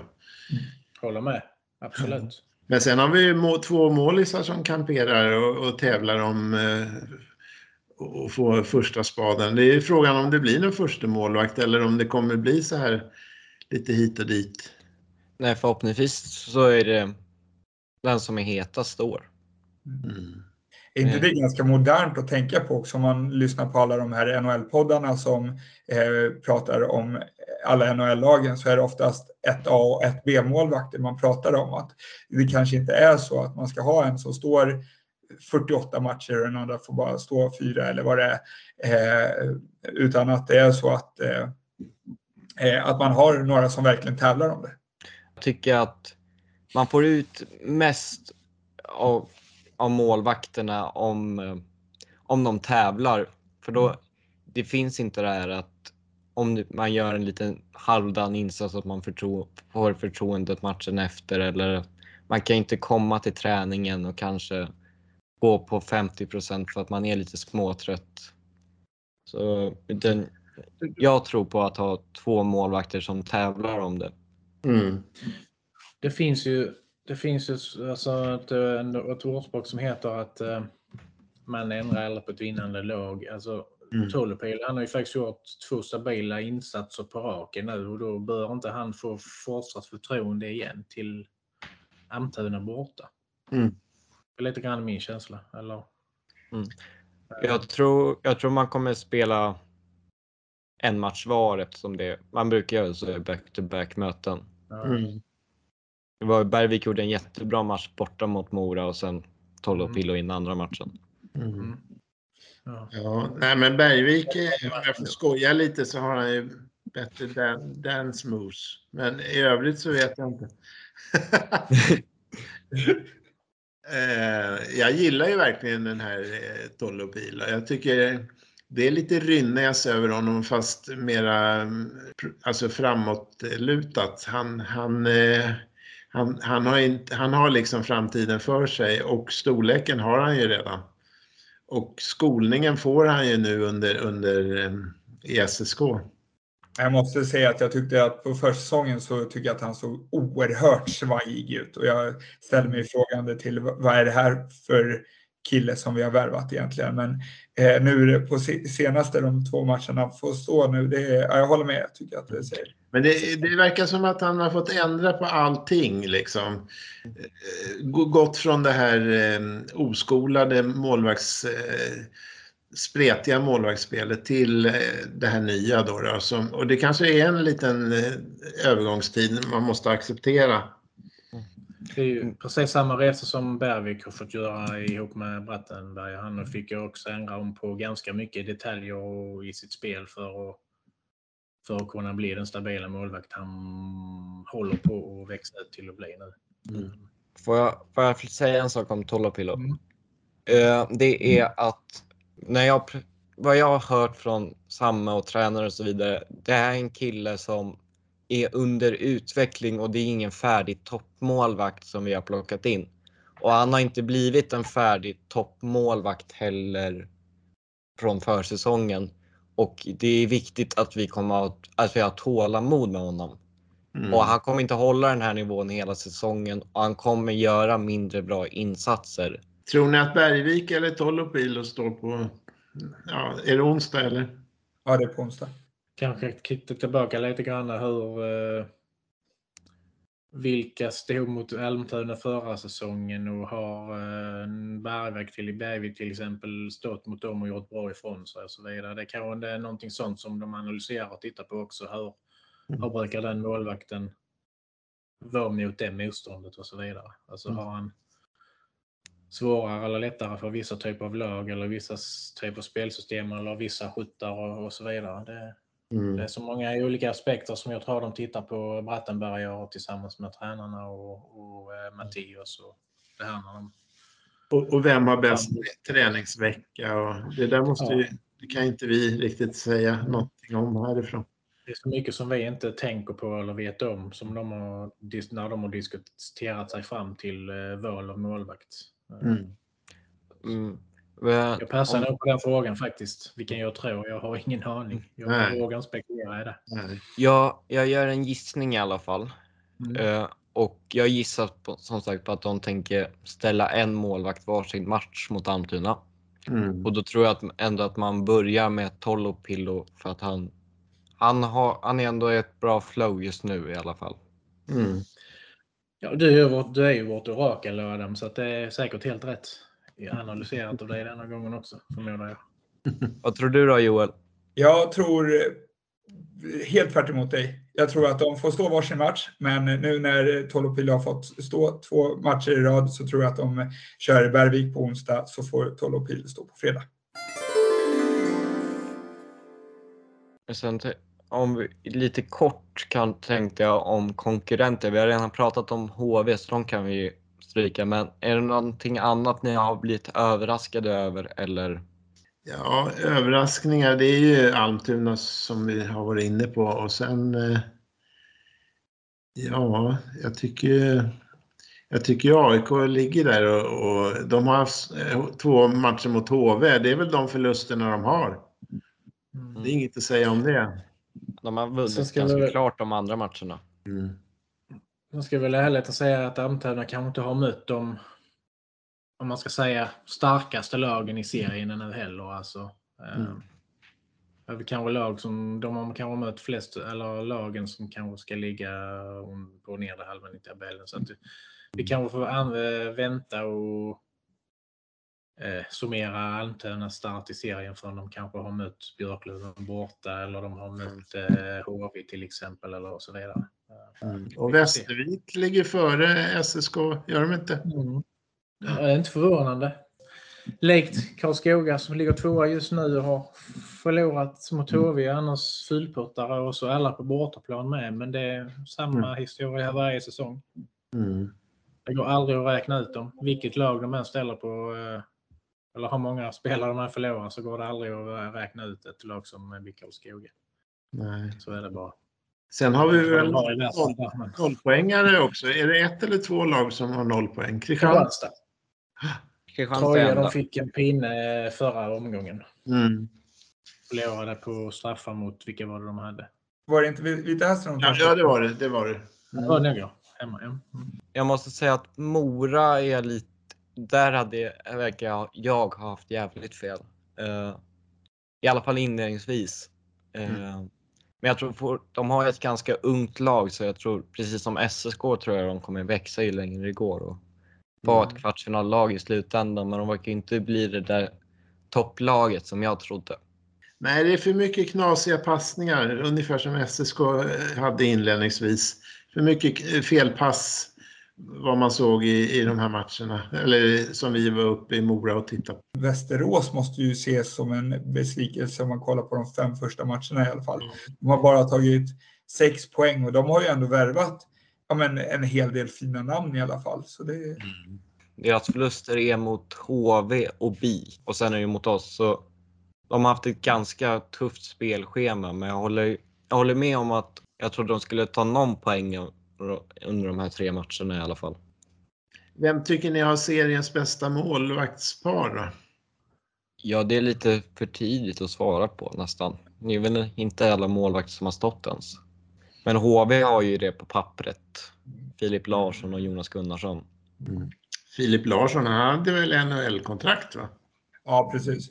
Han, eh, är ju, jag följer Detroit där borta och han är en av de målvakterna som är i det systemet. I Karlskoga har ju två stabila målvakter tycker jag med, även om Haugen fick släppa sju. Jag vet inte om, de byt, om han byttes ut i och för sig, men eh, jag hoppas ju SSK ska kunna ha ett stabilt målvaktspar. Det har väl börjat ganska lovande. Vill du vara med på quizet Joel? Jag kan försöka. Inte hur, jag vet inte hur jag kommer prestera, men absolut. Då kör vi. Det är lite Mats Valtin och Hockeyettan-tema idag. Lite enklare frågor än vad jag brukar ha. Fråga 1. När Mats Valtin fick sparken som SSK-tränare hade laget tagit noll poäng i inledningen av serien. Hur lång var förlustsviten när Mats fick gå? Fråga 2. När SSK gick upp till Hockeyallsvenskan 2015-2016 krävdes det playoff för att nå kvalserien. Man vann med 2-1 i matcher mot Kristianstad och Piteå, men mot vilket lag vann man med 2-0 i matcher? Fråga 3. Nämn alla lag som spelade med SSK i kvalserien till Hockeyallsvenskan 2016. Ett poäng för varje rätt lag. Fråga 4. I allettan södra slutade Södertälje tvåa bakom Västervik. Hur många poäng bakom Västervik hamnade man? Och då kör vi närmast vinner om ingen får rätt. Och sista frågan. I allettan matchen hemma mot Huddinge hade SSK en publiksiffra på 5176. Vad slutade matchen och bonuspoäng ifall ni kan målskyttarna? Det är inte lätt när man har Alzheimers eller? Det är, det är inte lätt även om man inte har det. Då kör vi. Fråga 1. Mats Valtins förlusttrend när han fick sparken var sex matcher lång. Ja. Yes. Jajamän. Ja. Fråga 2. Eh, laget man slog ut med 2-0 i matcher var Halmstad. Yes. Icke. Mitt tips vågar jag inte säga. Men jag gör ju det ändå. Jag brukar bara uttrycka mig så. Visby-Roma klämde jag i. Men det var det inte. Nej. Nej. Halmstad som var så himla kaxig och sa att det skulle vara någon chans att vi lyckades slå dem. Det var ganska kul. Halmstad ha Hammers. Ja, precis. Ja, han sa någonting. Det enda som skrämmer mig är att de heter Södertälje. Ja, precis. Sen fråga 3. Lagen i kvalserien till Hockeyallsvenskan 2016 förutom SSK då. Från Hockeyallsvenskan var det Sundsvall och Asplöven. Och från Hockeyettan med SSK var det Västervik, Troja Ljungby och Borlänge. Ja, just det. Fyra och fem hade jag där. Samma här. det var bra. Jag satte KIK istället för Asp- Asp- Asplöven. Mm. Ja, du hjälpte mig med Västervik, så den svarar jag ju i och med att eh, vi hamnar på Västervik senare där i frågeställningen. Så den hade jag retroaktivt och sen Troja hade jag också. Sen trodde jag Kristianstad. Och så trodde jag Piteå. Och det var, var ju inte rätt. Ja, de slog vi ut på vägen till Ja. i de här playoffen. Jag kom inte ens på några lag som jag kunde nämna. Men Vilket- Tro- Troja och Västervik fick jag. Jag fick för mig att det var Vimmerby som vi istället för eh, Troja. Jag kommer ihåg att vi var där nere i Småland och kikade någonstans. Men, Ja. Jag kommer ihåg Troja-matchen hemma. Det var ju det där stora tifot över hela långsidan. Det stod, och så stod det Forsa Tälje. Yes, och poängen ba bakom Västervik var fem. Yes. Det var någon som hade fem. Ja. Jag hade fyra. Då blir, jag det Dan då blir det Daniel som får poäng. Och resultat mot Huddinge, gratismatchen. 6-2 var mitt tips. 5-2 har jag tippat. Och jag... har sagt 4-2. 3-0 vart det. Ja, det kommer jag ihåg när du säger det. Då har jag lite för många målskyttar på den matchen. Då.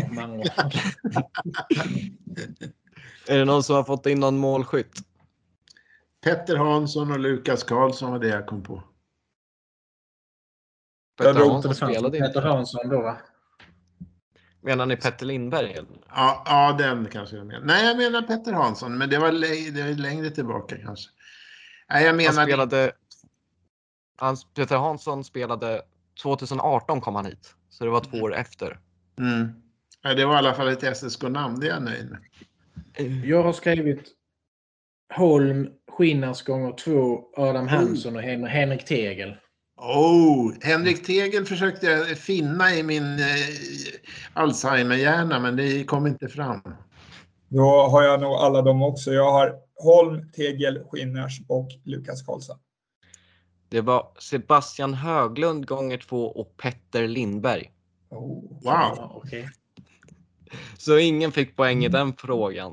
Eh, Men, Men du, var Dan- du försökte ge mig ett poäng för Petter Hansson att jag hade blandat ihop de korten, men det hade jag Du inte. hade blandat ihop Peter Lindberg och Adam Hansen då kanske? Ja, ja, Adam Hansen var ju också ett namn jag sökte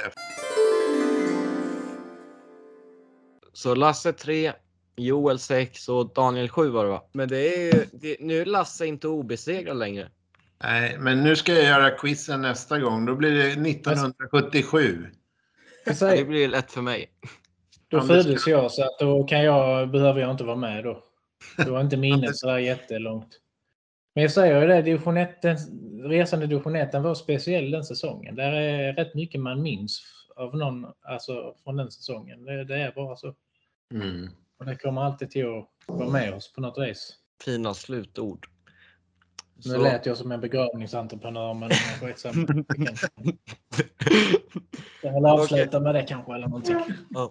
Men vi får avsluta lite med Joel. Har du känt dig välkomnad? Absolut. Det är helt fantastiskt att, eh, eh, att få vara med och spela in. Det var skitkul. Eh, hoppas att kanske öppna sig någon liten möjlighet igen att få vara med. Jag tyckte att det var jättekul att få sitta och snacka med. Mm. Detsamma, detsamma. Samma. Eh, och sen så återigen så vill jag bara kuppa lite nu och eh, passa på att be alla att bli medlemmar i supportklubben. Ju fler vi är desto eh, lättare blir det för oss att jobba. Och eh, framför allt kom och se på matcherna i templet. Det är mycket, eh, mycket roligare om ju fler vi är där också. Litet hedersord till Glenn Johansson eftersom det är elfte avsnittet. Ni har lyssnat på det elfte avsnittet av podden Täljetokarna. Mitt namn är Adam Gunnarsson. Jag har som vanligt spelat in med Lasse Bergström, halvdansken Daniel Hansson och vi gästades idag av Joel Bäckman. Tack för att ni har lyssnat och vi önskar er en fortsatt underbar dag så hörs vi igen snart. Och då gästar ingen mindre än Emil Alba. Ha det så fint så hörs vi snart igen. Hej! När Södertälje har gått på is, då börjar fansen att sjunga desire.